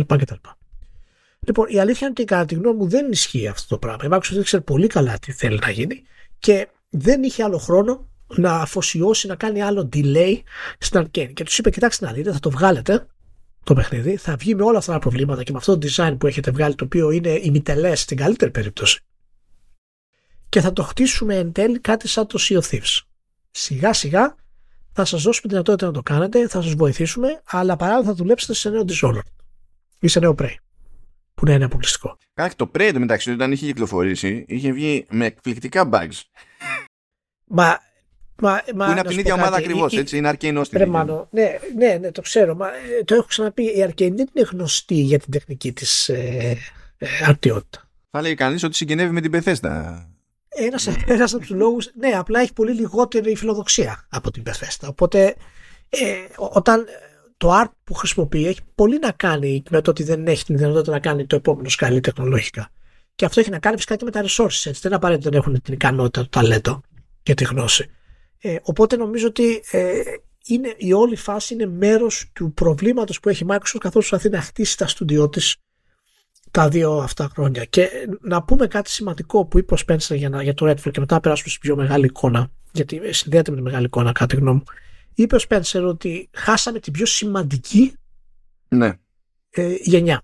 Ναι, εκεί είναι όλο το ζημί βασικά. Εκεί είναι όλο το ζημί. Η πιο σημαντική γενιά και η αλήθεια είναι ότι εντάξει δεν είχε και πολλές γενιές να χάσει να πούμε την αλήθεια έτσι γιατί η πρώτη δεν περίμενες να, να νικήσει χαμένη θα ήταν πάνω κάτω είχε άλλο σκοπό απλά να εγκαταστήσει το brand ας πούμε στο, στην αγορά η δεύτερη ήταν το μεγάλο BAM το οποίο κέρδισε στην ουσία γιατί το brand έγινε μεγάλο και η τρίτη ήταν η γενιά που θα έπρεπε στην ουσία ε, να κάνει το μεγάλο μπαμ. Η τρίτη γενιά θα έπρεπε να είναι στην ουσία αυτό που θα, θα της δυνατότητα να έρθει στην επόμενη γενιά του, του PlayStation 4.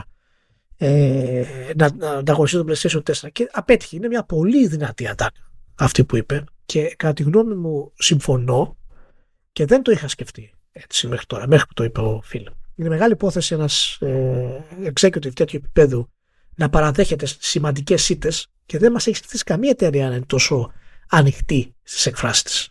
Έτσι και να παραδέχεται ανοιχτή. Και όταν του είπαν κιόλας ότι υπήρχε ένα πρόγραμμα και καλά για τις κυκλοφορίες του 22 και λέει, ε, ε, εντάξει, λέει, δεν λέει, you didn't necessarily deliver και πετάγεται μόνος του και λέει, δεν υπάρχει necessarily, we didn't deliver. ναι. ναι. Ε, και όντως έχασε αυτό γιατί εκείνη ήταν η γενιά που ανέβηκε το digital market που απίστευτα και τραγικά ηρωνικά χτίστηκε με την άνοδο του Xbox Live από το 360 και άρχισαν οι χρήστες να έχουν το digital library που λέμε τα παιχνίδια τους στο, στην υπηρεσία που θέλουν οπότε αυτό ήταν, είναι το πρώτο κομμάτι που τους κλείνει μέσα σε ένα οικοσύστημα το οποίο δεν κατάφερε να το κάνει ε, η Microsoft και τώρα προσπαθεί να το κάνει με το Game Pass θα μιλήσουμε μετά για το, για το Game Pass. Οπότε πιστεύω ότι γενικά το Redfall είναι περισσότερο παιδιά βγάλτε το, θα το στηρίξουμε σε βάθος χρόνου. Έχουμε ήδη προβλήματα με τη CMA αυτή τη στιγμή. Δεν μας παίρνει να φάμε άλλο ένα χρόνο για το παιχνίδι μάνο. Ε, δεν το έχω παίξει, αλλά είδα εκτενείς, εκτενείς αναλύσεις ε, για το παιχνίδι δεν σώζεται με πέντε μήνες. Έχει τρομερά κενά στο σχεδιασμό. Φαίνεται σαν να είναι στη μέση το παιχνίδι. Η πλάκα είναι ότι τουλάχιστον, γιατί πραγματικά έχω παίξει ένα μισάωρο, έτσι, μισάωρο. Δηλαδή δεν είναι το δείγμα αυτό της προκοπής, αλλά το, το άνοιγμα αυτό σαν μισάωρο ε, καλά έχει τεχνικά χαζά και γενικά τεχνικά δεν είναι καν φιλόδοξο οπότε κάνει τα χαζά να φαίνονται ακόμη πιο χαζά. Ε, έχει ατμόσφαιρα. Δεν ξέρω τι κάνει μετά. Μπορεί να καταραίει έτσι. Αλλά σε αυτό το πρώτο μισάωρο ας πούμε έχει ατμόσφαιρα. Και λες τέλος πάντων ναι. Anyway πάμε όντως στη μεγάλη εικόνα. Ε, λοιπόν λέει ότι αυτό το είχαν ξαναπεί έτσι κι αλλιώς δεν είναι λέει οπότε δεν είναι νέο λέει ότι είχαμε πει ότι στόχος είναι να μπορούμε να βγάλουμε ένα μεγάλο παιχνίδι κάθε τρίμηνο, κάθε οικονομικό τρίμηνο άσχετο με τι κάνουμε με τις μικρότερες παραγωγές κτλ. Το έχουμε ξαναπεί λέει αυτό το πράγμα λέει προφανώς Καλά λέει, δεν ήταν γραφτό ούτως ή άλλως να το πετύχουν το 22, αλλά το 22 δεν πέτυχαν ούτε αυτά που ήταν στο πρόγραμμα να πετύχουν. Οπότε τέλος πάντων, OK. Okay. Αλλά λέει από τη δική μου τη σκοπιά, σε αυτή τη δεδομένη χρονική περίοδο λέει είναι πλέον κάτι που μπορώ να πω ότι το, το βλέπω στον ορίζοντα από άποψη προγράμμα, προγράμματος. Ότι μπορούμε, να, ότι μπορούμε να ξεκινήσουμε να το κάνουμε λέει στα αλήθεια αυτό το πράγμα και έλεγε μόνος του λόγω του Redfall at quality με τη λογική ότι όχι απλά να ξερνάμε παιχνίδια και σε ό,τι κατάσταση να είναι αλλά να ε, στέκονται στα πόδια τους στα, στα σοβαρά. Και το είπε με ένα έτσι βαρύτοπο finally γιατί φαντάζομαι ότι και αυτός έχει πήξει εκεί πέρα μέχρι ε, να το καταφέρει και με το κράπο έχει φάει τόσα χρόνια.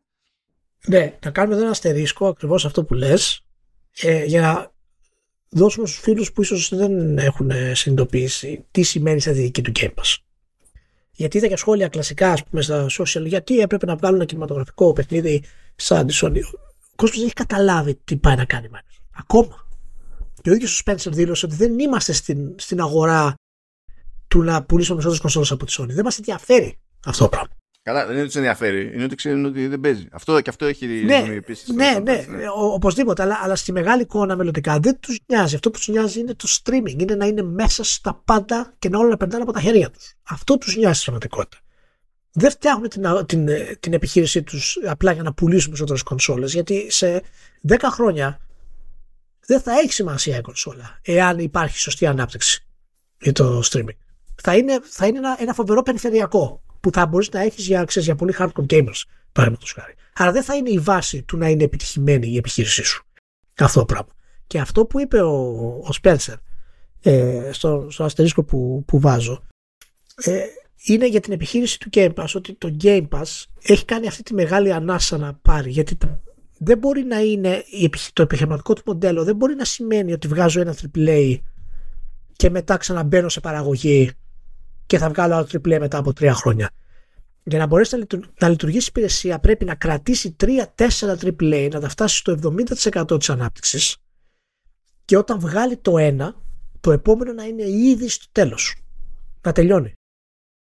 Γιατί έτσι θα χτίσει 3, 4, 5 AAA μέσα σε δύο χρόνια και η υπηρεσία θα πάρει τα πάνω της ακόμα περισσότερο σε θέμα διαφημιστικών και θα είναι το, το bonus που χρειάζεται. Δεν έχει δηλαδή την, ε, τη δυνατότητα να πει εσύ στούντιο δούλεψε εκεί, δούλεψε εκεί, δούλεψε εκεί, δούλεψε εκεί. Και όποτε τα βγάλετε είμαστε ok. Πρέπει να έχει πλάνο. Πρέπει να πει ότι που δεν είναι το Game Pass από το 23 μέχρι το 26, σημαίνει ότι πρέπει να έχουμε τουλάχιστον 6 AAA. Ναι, θέλει συγκεκριμένη ροή τέλος πάντων σε μεγάλους τίτλους. Ό,τι και αν σημαίνει αυτό από επένδυση τέλος πάντων, μπορεί να είναι ένα μεγάλο brand. Ακριβώς. Okay. Αυτό σημαίνει ότι πρέπει αυτά τα έξι να είναι σχεδόν έτοιμα για να πας στο πλάνο στους μετόχους και να πει ο Spencer, εμάς αυτό είναι το πλάνο μας. Γιατί μετά θα ρωτήσουν, OK, XAA είναι σε παραγωγή. Ε, όχι, έχουμε ένα τώρα και του χρόνου μπορεί να βγάλουμε ένα δύο. Θα του πούνε τι κάνεις, αγόρι μου.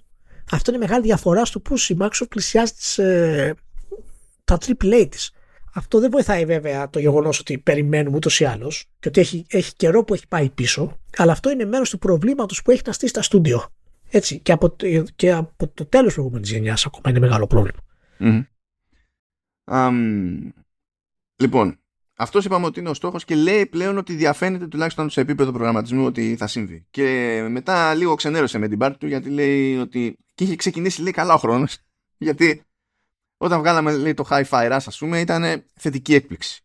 η Βίκε λέει το Minecraft Legends, εντάξει λέει το Minecraft Legends βγαίνει παντού ξέρω εγώ, το βγάζουμε λέει όπου να είναι. Αλλά έκανε κάτι που εμάς δεν μας, δεν μας συμβαίνει λέει συχνά στην Ιαπωνία. Η έκδοση λέει λιανική, το, το, το, το physical copy ήταν ε, για μια περίοδο νούμερο ένα στο Switch. το οποίο λέει, δηλαδή το καταφέραμε στην Ιαπωνία χωρίς να, χωρίς να είναι το Xbox. Το καταφέραμε για το Switch. Αλλά τέλος πάντων το καταφέραμε με παιχνίδι που είναι δικό μας. Ή λέει τώρα ότι βγάλαμε λέει ε, πρόσφατα το Age of Empires 2 για, για κονσόλες. Το οποίο και αυτό βγήκε χωρίς να γίνει φασαρία. Η αλήθεια είναι. Που λέει αυτή την περίοδο που μιλάμε ας πούμε, το Age of Empires 2 στις κονσόλες έχει λέει περισσότερους παίκτες από το Hi-Fi Rush. Άσχετα λέει με το τι εντύπωση έχει κάνει το καθένα. Λέει γενικά έκανε μεγαλύτερη εντύπωση το Hi-Fi Rush. Έπαιξε περισσότερος ενθουσιασμός για το Hi-Fi Rush κτλ. Αλλά ε, στο, στο, στο H2 έχουμε λέει, περισσότερο λαό ενεργό, τουλάχιστον αυτή την περίοδο. Θα δούμε τι, τι παίζει από εκεί και πέρα. Ναι. Α, εκεί που έλεγε γενικά για την business, λέει τέλος πάντων, we're not in the business of out consoling Sony or Nintendo.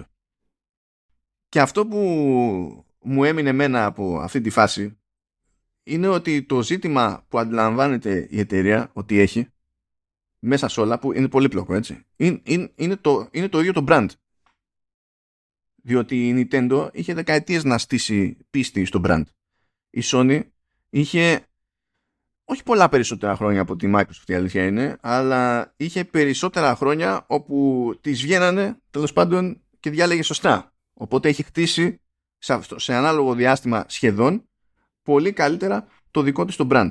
Και αυτό πηγαίνει πακέτο με μία πίστη. Και γι' αυτό λέει είναι σημαντικό το ότι χάσαμε τη χειρότερη γενιά που μπορούσαμε να χάσουμε διότι σε εκείνη τη γενιά ήταν που έγινε η μεγαλύτερη στροφή στην ψηφιακή διανομή μαζί με το ότι πλέον στο αμέσως επόμενο βήμα ε, οι ψηφιακές αγορές που έκανε ο κόσμος τρέχουν και στις νεότερες κονσόλες άρα παίζει ρόλο το που έχει χτίσει αυτή τη βιβλιοθήκη όταν έρχεται, έρχεται η ώρα να αγοράσεις λέει άλλη κονσόλα. Και το 90% λέει των, παικτών, των, των καταναλωτών που αγοράζει λέει μια κονσόλα καινούρια ήδη λέει είναι μέρος ενός οικοσυστήματος από πριν. Και αυτό προφανέστατα και επηρεάζει.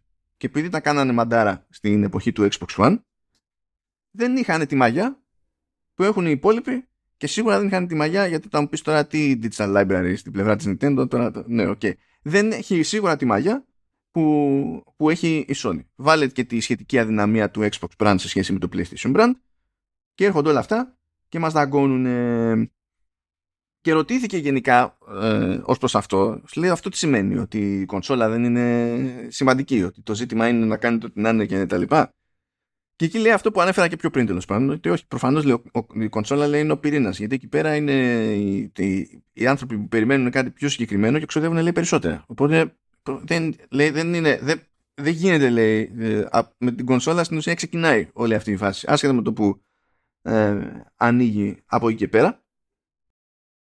Ε, αλλά λέει, δεν μπορούμε, δεν έχει νόημα να μπούμε στην διαδικασία να κάνουμε, απλά να μιμηθούμε αυτό που κάνουν οι άλλοι. Λέει και σε κάποια φάση κιόλας, λέει, πιστεύει ο κόσμος ότι το να πάμε και να βγάλουμε ένα μάτσο φοβερά παιχνίδια στη σειρά σημαίνει ότι θα πουλήσουμε περισσότερες κονσόλες. Λέει, δεν είμαστε λέει, σε αυτή την πραγματικότητα. Αυτά ίσχυαν λέει παλιά. Όταν ήξερες ότι η μετάβαση από τη μια κονσόλα στην άλλη σήμαινε ότι δεν μπορούσες να παίξεις τίποτα από πριν, άρα στην ουσία ξεκινούσες από το μηδέν ως χρήστης. Δεν είχες κάτι που να οδηγεί την επιλογή σου σε πρακτικό επίπεδο. Δεν είμαστε λέει σε εκείνη τη φάση καθόλου.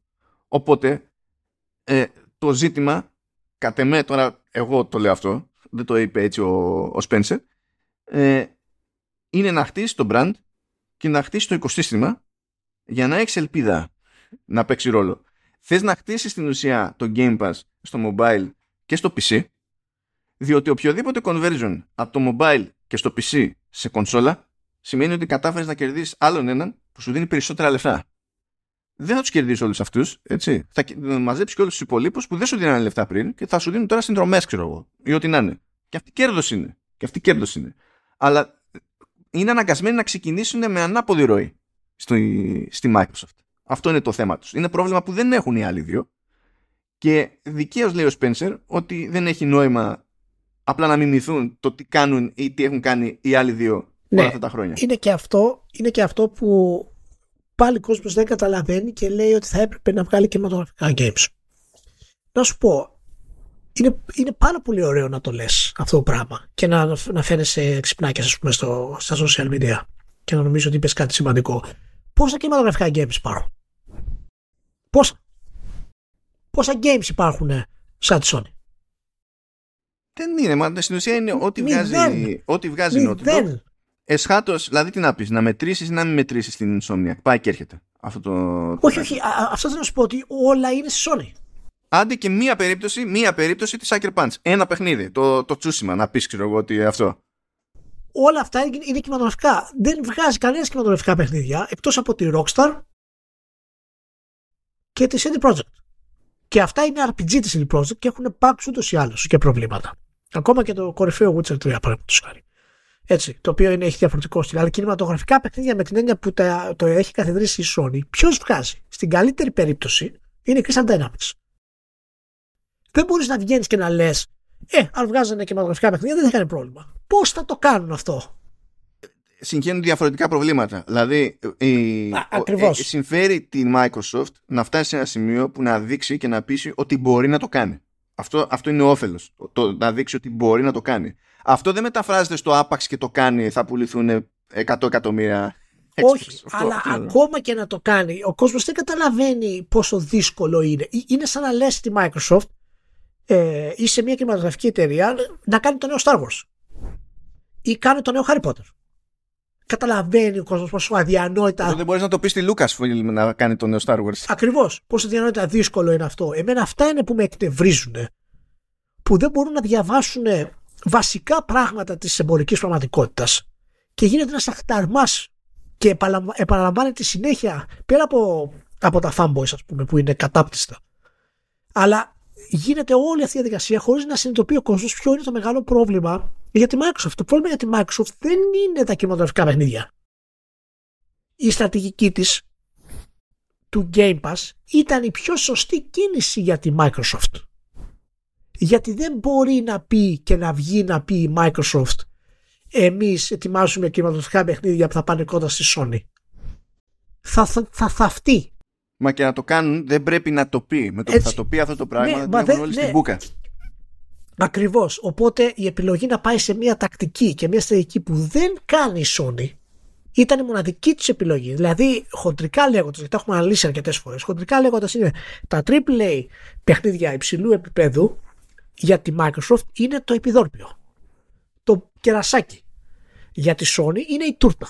Αυτή είναι η διαφορά της αττικής. Και ανάποδα, για τη Sony δεν τα βάζει στην υπηρεσία της, αλλά είναι το κερασάκι όταν παίρνει ένα AAA στην υπηρεσία της Sony, αλλά για τη Microsoft δεν είναι το κερασάκι, το, η τούρτα είναι το Game Pass, όπου παίρνει τα AAA στην υπηρεσία. Αυτή είναι η διαφορά των δύο εταιριών και αυτό το κάνει η Microsoft για να μπορέσει να χτίσει τα AAA, τα στούντιο και την παραγωγή της. Όπως είπαμε πριν, παίρνει αυτή τη βαθιά ε, ανάσα δεν υπάρχει λογική για τη Microsoft να βγει και να κάνει αυτό το κομμάτι και να πει θα βγάλω τα τρία επόμενα κινηματογραφικά παιχνίδια και θα είναι super ας πούμε και να στηρίξει εκεί τη στρατηγική τη. Είναι σαν να λες, Sony, γιατί δεν βγάζει παιχνίδια σαν το, σαν το Legend of Zelda; Να πας κόντρα στο Legend of Zelda. Δηλαδή, δεν γίνεται αυτό το πράγμα. Και γι' αυτό εκνευρίστηκα πάρα πολύ και με το, με το link του Games Industry Biz, το οποίο αναφέρει, ίσως λέει, να είναι καλό για τη Microsoft να αποτύχει η Activision Blizzard η εξαγορά ε, για, να, για να επικεντρωθεί στη δημιουργικότητα των στούντιο που έχει. Ναι, εντάξει τώρα. Επειδή όλοι, όλοι στα στούντιο αυτά είναι κουλή. Το ζήτημα, τα, τα προβλήματα είναι άλλα, δεν είναι τώρα. Ακριβώς. Είναι τόσο άσχετες αυτές οι θέσεις με την πραγματική ισορροπία της Microsoft που θέλει να πετύχει. Και όλος ο κόσμος νομίζει ότι η λύση για τη Microsoft είναι να βγάλει παιχνίδια σαν τη Sony. Λες και η επιτυχία της Sony είναι το μοναδικό πράγμα που μπορεί να έχει επιτυχία. Βασικά δεν, πιστεύω πλέον ότι δεν πρέπει να είναι με, τόσο hands-off όσο είναι η Microsoft και χρειαζόταν ένα Redfall εκεί για να το πάρει χαμπάρι μια ώρα αρχίτερα γιατί πολύ χαλάρη ήταν σε αυτό. Θέλω να σταθούμε λίγο σε αυτό. Ε, αυτό δεν σημαίνει πηγαίνει να του παραγγελιά, φτιάχτε μου αυτό γιατί αυτό χρειάζομαι σε αυτό το segment. Αλλά τώρα αυτό που περιγράφεται ότι έχουμε Advanced Technology Group και τέλος πάντων δεν μιλούσαν, δεν είχαν ιδιαίτερα παρεδώσει για να ασχολούνται με τεχνική. Αυτά τώρα όταν τους έχεις αγοράσει δεν είναι normal. Δηλαδή είναι ξυπνάδα να είσαι τόσο χατζόφ, είναι λίγο πρόβλημα. Εσύ, εσύ, και μάλιστα έβλεπα ε, σκηνές από μια εκπομπή που κάνανε τα παιδιά στους Retro X πρόσφατα που έχουν ορισμένους ε, πολύ καλούς ε, φίλους της Microsoft ε, και ο συγκεκριμένα ένα από τα παιδιά ο οποίος πρέπει να είναι ο μεγαλύτερος Xbox fan στην Ελλάδα ο Ιορδάνης έτσι το λένε πρόεδρος στο Retro X ε, είναι πραγματικά από τους πιο μεγάλους φίλους του, του Xbox και λέει το, το παιδί που είναι gamer, είναι hardcore gamer όμως. Να μιλάμε hardcore, νοούμε hardcore gamer και ειδικά σε παιχνίδια της, ε, της Xbox. Λέει ότι έπρεπε, τους έχει δώσει πάρα πολύ ελευθερία.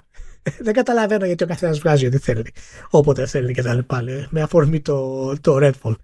Ε, και, και έχει ένα point. Έχει ένα point γιατί αυτή η ελευθερία που είπαμε ε, ε που δίνει η Microsoft και είναι καλή δεν έχει την, την περίφραξη που έχει Sony της, του, του τι παιχνίδια θα βγάλεις. Όλα τα στούντιο της Sony είναι ελεύθερα μέσα στα σύνορα που έχει κλείσει η Sony την ιδεολογία της για τα games. Είναι φάση κάνετε, σας αφήνω να εκφραστείτε αλλά υπάρχουν διαδικασίες. Είναι, είναι αυτό, κάπως έτσι ας το πούμε.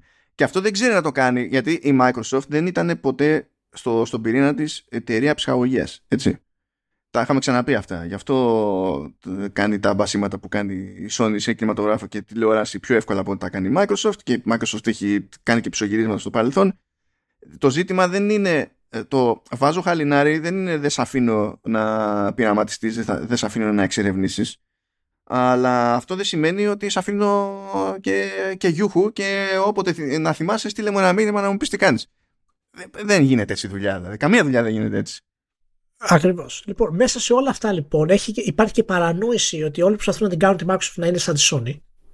Και η Microsoft πρέπει να, να παλέψει ενάντια και σε αυτό για να περάσει την ιδεολογία της. Και εκεί στέκει αυτό που είπε ο, ο Spencer εν τέλει, ότι και να βγάλουμε κορυφαία παιχνίδια δεν σημαίνει ότι θα, θα νικήσουμε. Όχι. Αν είναι να παίξει ρόλο αυτό, μπορεί να παίξει ρόλο 15 χρόνια μετά, ας πούμε. Να έχεις βγάλει 500 σούπερ παιχνίδια και κάποια στιγμή να μαζευτεί όλο αυτό. Ακριβώς. Γιατί ο, ο, ο κόσμος ξεχνάει, είναι πολύ εύκολο να ξεχνάει ο κόσμος. Η Sony ε, έγινε επιτυχία όχι επειδή είχε κορυφαία παιχνιδιά, αλλά επειδή είχε κορυφαία συμφωνίες. Αυτό το ξεχνάει. Τη πήρε τρεις γενιές για να έχει κορυφαία παιχνίδια. Ό,τι και αν σημαίνει αυτό. Για να, για να, να σταθεί στα πόδια της. Η ιδέα λοιπόν ότι πρέπει η Microsoft ε, μέσα σε μία γενιά στην ουσία, πόσο έκανε reboot στο Xbox One, να βγάλει ε, AAA και με γραφικά παιχνίδια για να είναι οι καλύτερε σαν τη Sony είναι τελείως λάθος. Και τα παιχνίδια αυτά φυσικά και τα χρειάζεται η εταιρεία. Έτσι, αλλά εάν στηριχτεί πάνω σε αυτά, θα έχει πολύ μεγάλο πρόβλημα γενικότερα. Το θέμα είναι τι μπορεί να κάνει μάλλον για να διορθώσει την κατάσταση, γιατί το καράβι έχει ξοκύλει αρκετά αυτή τη στιγμή. Το βασικό της πλάνο για το Game Pass έχει προβλήματα με τη CMA και ήταν το βασικό, η Activision Blizzard ήταν βασικό κομμάτι επέκτασης της επιχείρησης τα AAA παιχνίδια της βρίσκονται ακόμα στο φούρνο, ό,τι και σημαίνει αυτό, γιατί ετοιμάζουν 3-4 για να μπουν σε ροή κυκλοφοριών που να έχει νόημα για το Game Pass και έχει πολλά διοικητικά προβλήματα, έλλειψη οράματος δημιουργικού, δεν υπάρχει δηλαδή αυτό το περισσότερο hands-on που είπες. Έτσι. Και ναι, μπορεί να διορθώσει αυτά τα πράγματα η Microsoft, αλλά αυτό είναι τώρα. δεν διορθώνουν αυτά τα πράγματα σε μια γενιά. Καταλαβαίνεις τώρα ε, τι, τι σύσφυξη σούφρας έχει παίξει την Bethesda με το Starfield, έτσι. Ναι, ναι. Έχει, γίνει, έχει παίξει σύσφυξη τρελή. Έχει πετρός τώρα, δεν περνάει τίποτα από εκεί πέρα.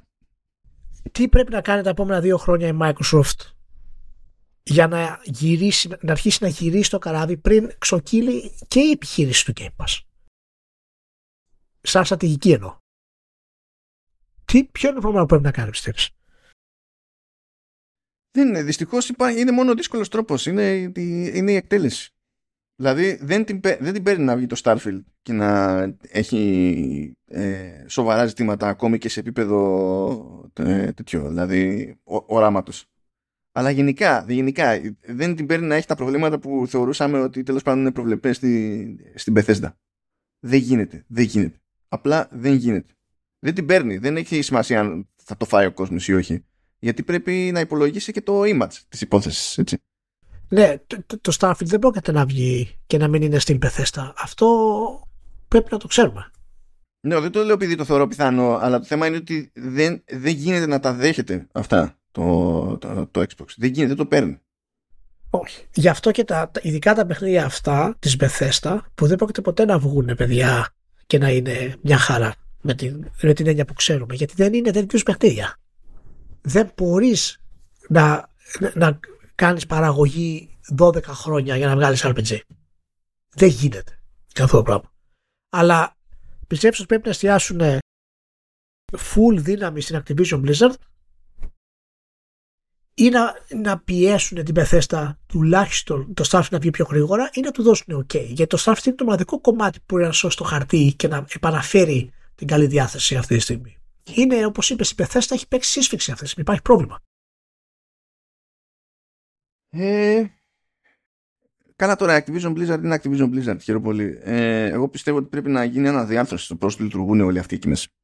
Δηλαδή, έχει τα Xbox Game Studios, τα οποία Xbox Game Studios δεν περιλαμβάνουν τη, ε, τη, τη Zenimax. Τεχνικώς είναι έξω από τα Xbox Game Studios. Επίσης έτσι και ερχόταν η Activision Blizzard τεχνικώς θα ήταν έξω από τα Xbox Game Studios. Έτσι δεν, δεν κρατάς μπροσικά.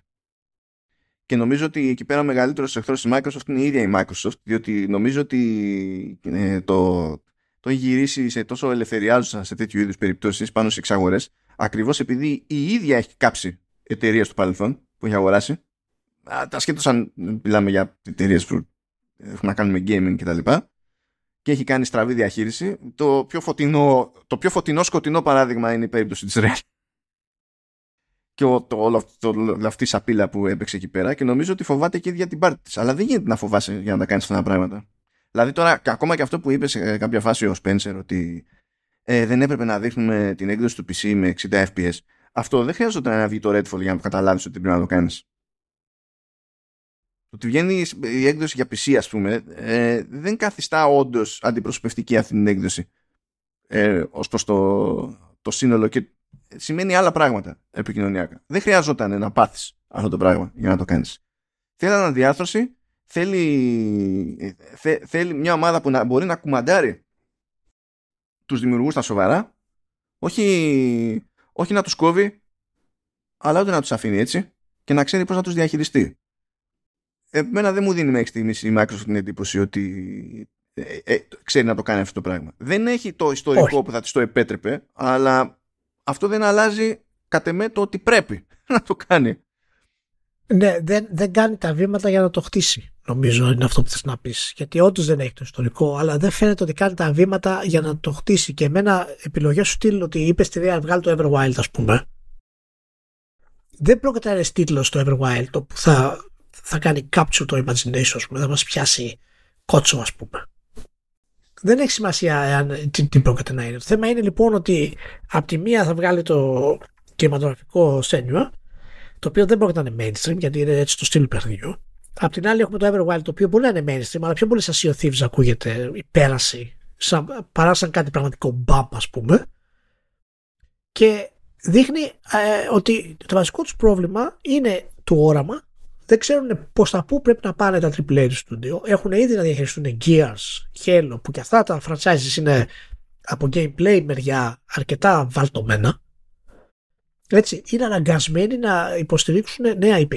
Και νέα IP πρέπει να αποφασίσουν ποια θα είναι η στρατηγική μας. Έτσι ξεκινάει αυτό το πράγμα. Αυτό το πράγμα δεν φαίνεται που να το κάνουν. Και δεν φαίνεται ότι υπάρχει άνθρωπος που να μπορεί να τους δώσει αυτό το συγκεκριμένο όραμα. Από τη μία έχει το Hulst στη Sony, ο οποίος ναι, δεν είναι κάποιος κορυφαίος ας πούμε designer, αλλά, επιχειρημα... ιδιαίτερο, δηλαδή. αλλά, αλλά, αλλά επιχειρηματικά καταλαβαίνει τι πουλάει. Και από την άλλη έχει το CERN, ο οποίος είναι, είναι, είναι ο κεφαλή του τεχνικού τμήματος, που ενοποιεί όλες αυτές τις διαδικασίες. Η Microsoft δεν έχει τέτοιους ανθρώπους. Τους έχει, αλλά είναι, ίσως δεν είναι ικανοί, ίσως δεν έχουν χρόνο, ίσως χρειάζεται και άλλη προσπάθεια. Και όπως είπαμε, είναι πάρα πολύ δύσκολο. Αλλά θέλουμε ένα όραμα σε αυτό το κομμάτι και το όραμα θα δώσει την, θα φτιάξει την πορεία της Microsoft για το πώς να αλλάξει. Αλλά για μένα ο χρόνος έχει αρχίσει και κυλάει αρνητικά λίγο λίγο μόνο. Ναι, έχουν εξοκύλει τελείως τώρα. Δεν είναι. Δηλαδή, ξέραμε ότι θα περιμένουμε πολύ, αλλά ε, και αυτοί πλέον είναι στη φάση που ξέρουν ότι περιμένουν περισσότερο από όσο ήθελαν να περιμένουν. Και οι ίδιοι. Και το, πρόβλημα, και το πρόβλημα που υπάρχει τώρα είναι ότι κάθε επόμενη AAA κυκλοφορία της Microsoft θα είναι κάτω από το μικροσκόπιο. Ναι, ναι, ναι.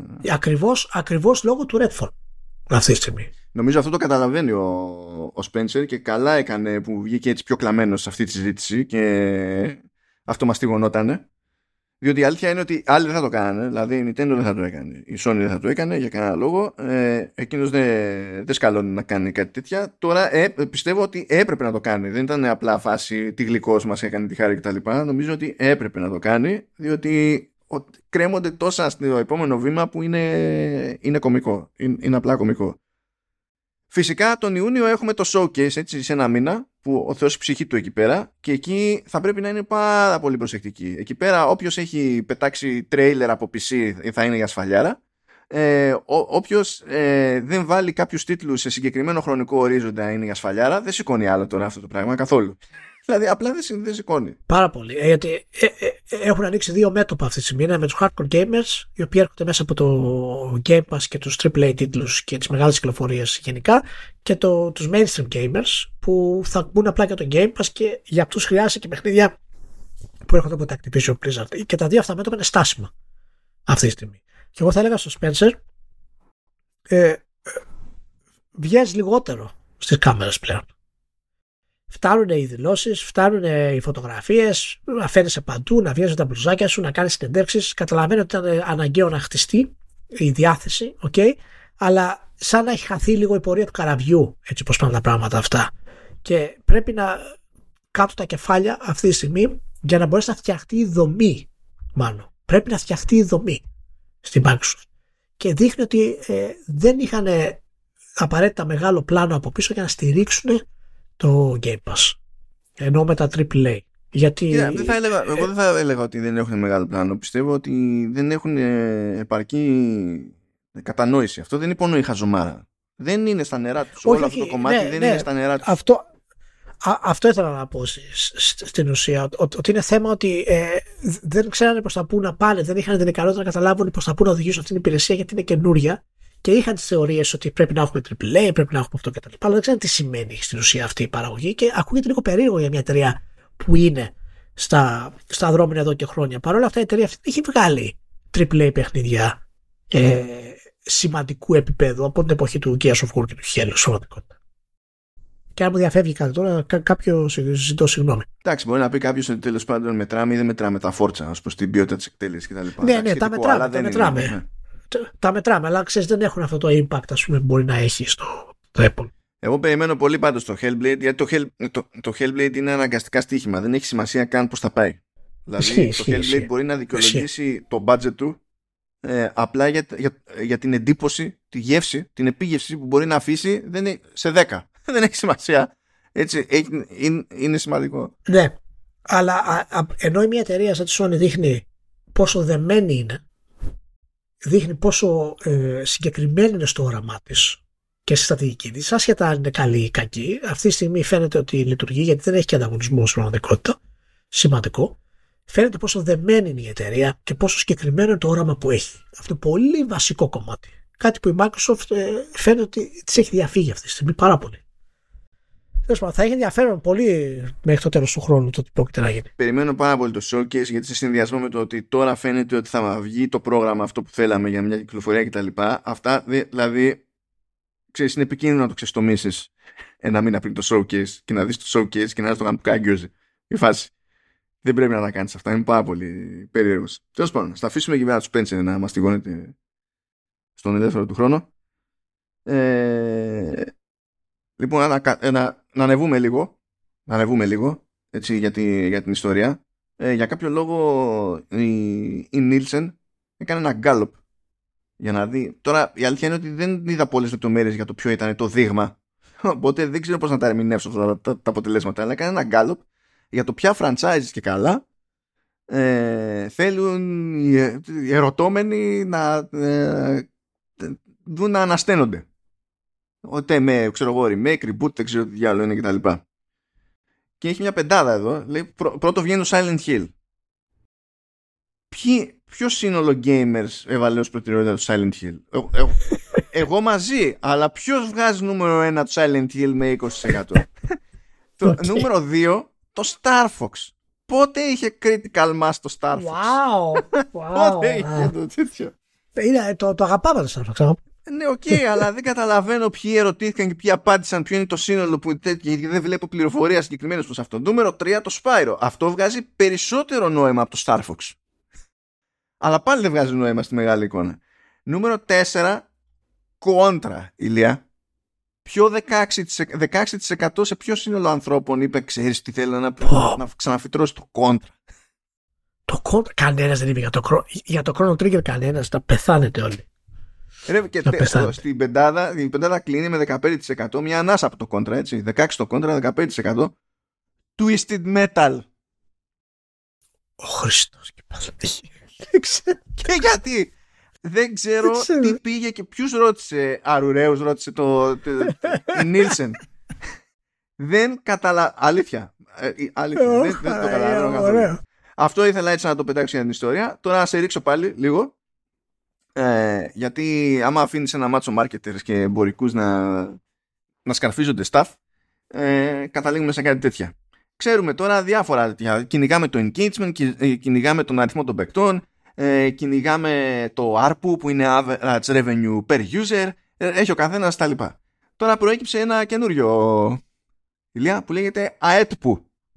AETPU. Και είναι, ναι, average engage time per user. Με το σκεπτικό ποιο. Ότι δεν κοιτάζουμε πόσο χρόνο αφιερώνει κατά μέσο όρο ο καταναλωτής σε συγκεκριμένο προϊόν, αλλά στο IP. Δηλαδή, αν υπάρχει παιχνίδι, θα είναι τόσες οι ώρες του παιχνιδιού. Αν βγει και ταινία από το παιχνίδι, είναι και οι ώρες της ταινίας. Αν βγει σειρά από το παιχνίδι, είναι και οι, οι, οι ώρες από τη σειρά. Αν βγει κάτι άλλο, ξέρω εγώ, είναι όλο αυτό. Και με βάση λέει αυτό, προφανώς λέει, τα games είναι πιο σημαντικά γιατί έχουν το περιθώριο να σε κρατήσουν λέει, πολλές περισσότερες ώρες. Λες και είναι, συγκρίνει τώρα πράγματα δεν ξέρω εγώ τι είναι και λέει τέλος πάντων ότι όσο μεγαλύτερο λέει ε, είναι αυτό το metric τόσο, μεγαλύτερη, ε, τόσο υψηλότερο είναι το value per consumer στο οποίο μπορείς τέλος πάντων να υπολογίσεις κτλ. Τώρα, δεν θα κάνω νιανιά αυτή τη φάση, αλλά μου αρέσει ένα, ε, ότι πάει να εφαρμόσει αυτό το σκεπτικό. Και λέει, When you look at the success of the Super Mario Bros. movie through this prism, it becomes incredibly obvious and predictable. Γιατί λέει έχει πουλήσει πάρα πολλά κομμάτια το Μάριο. Βάλε τις ώρες που έχει αφιερώσει το, κατα... το καταναλωτικό κοινό όλα αυτά τα χρόνια σε τίτλους Μάριο. Βγαίνουν τόσες ώρες whatever και τα λοιπά. Και λες φιλαράκι με αυτό το σκεπτικό κανονικά έπρεπε να είχε κάνει πάταγο και η ταινία από τα 90s αλλά δεν λειτουργεί αυτό το πράγμα και πέτει... Έλα ρε σημάνω τώρα. Πέφτω σε κάτι θεωρίες τέτοιες. και δεν καταλαβαίνω τι έχουν πάθει, τι έχουν πιει, τι, μήπως παρά ήταν χαλασμένο αυτό το καμάμπερ δεν ξέρω τι διάλογο είναι.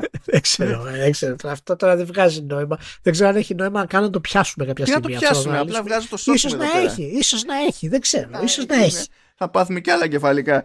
Ε, και για να σε κλείσω, θέλω να σε ρωτήσω κάτι. Λοιπόν, επειδή τέλος πάντων έβγαλα και επεισόδιο True Ending για το Hogwarts Legacy, ήμουν πολύ. Δεν καθυστέρησα αυτό, αυτό, αυτό, αυτό πήγα να πω. Αυτό Α, ωραία, ωραία. Αλλά θέλω να σε ρωτήσω όμως, ε, Ηλία. Θέλω να σε ναι. ρωτήσω επειδή έχουμε συζητήσει εμείς μεταξύ μας το άσχετο και έχουμε πει ότι έχουμε μια ειδική συμπάθεια στη, στις ταινίες τουλάχιστον.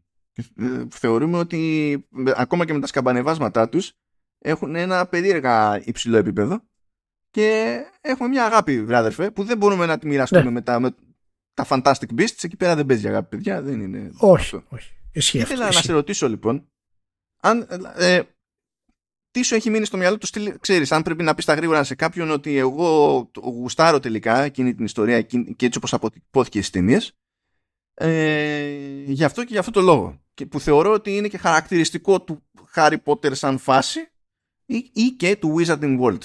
Τι, τι, θα έλεγες σε κάποιον περαστικό, ξέρω.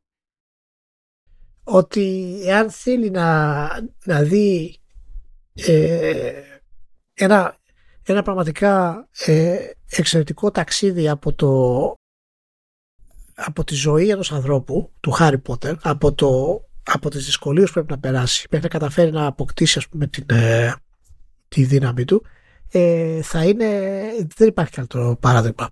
Γιατί ακόμα και όταν το μεγάλο μάθημα του Χάρι Πότερ, ότι ακόμα και όταν αποκτάς και νικάς, έρχεται με κόστος.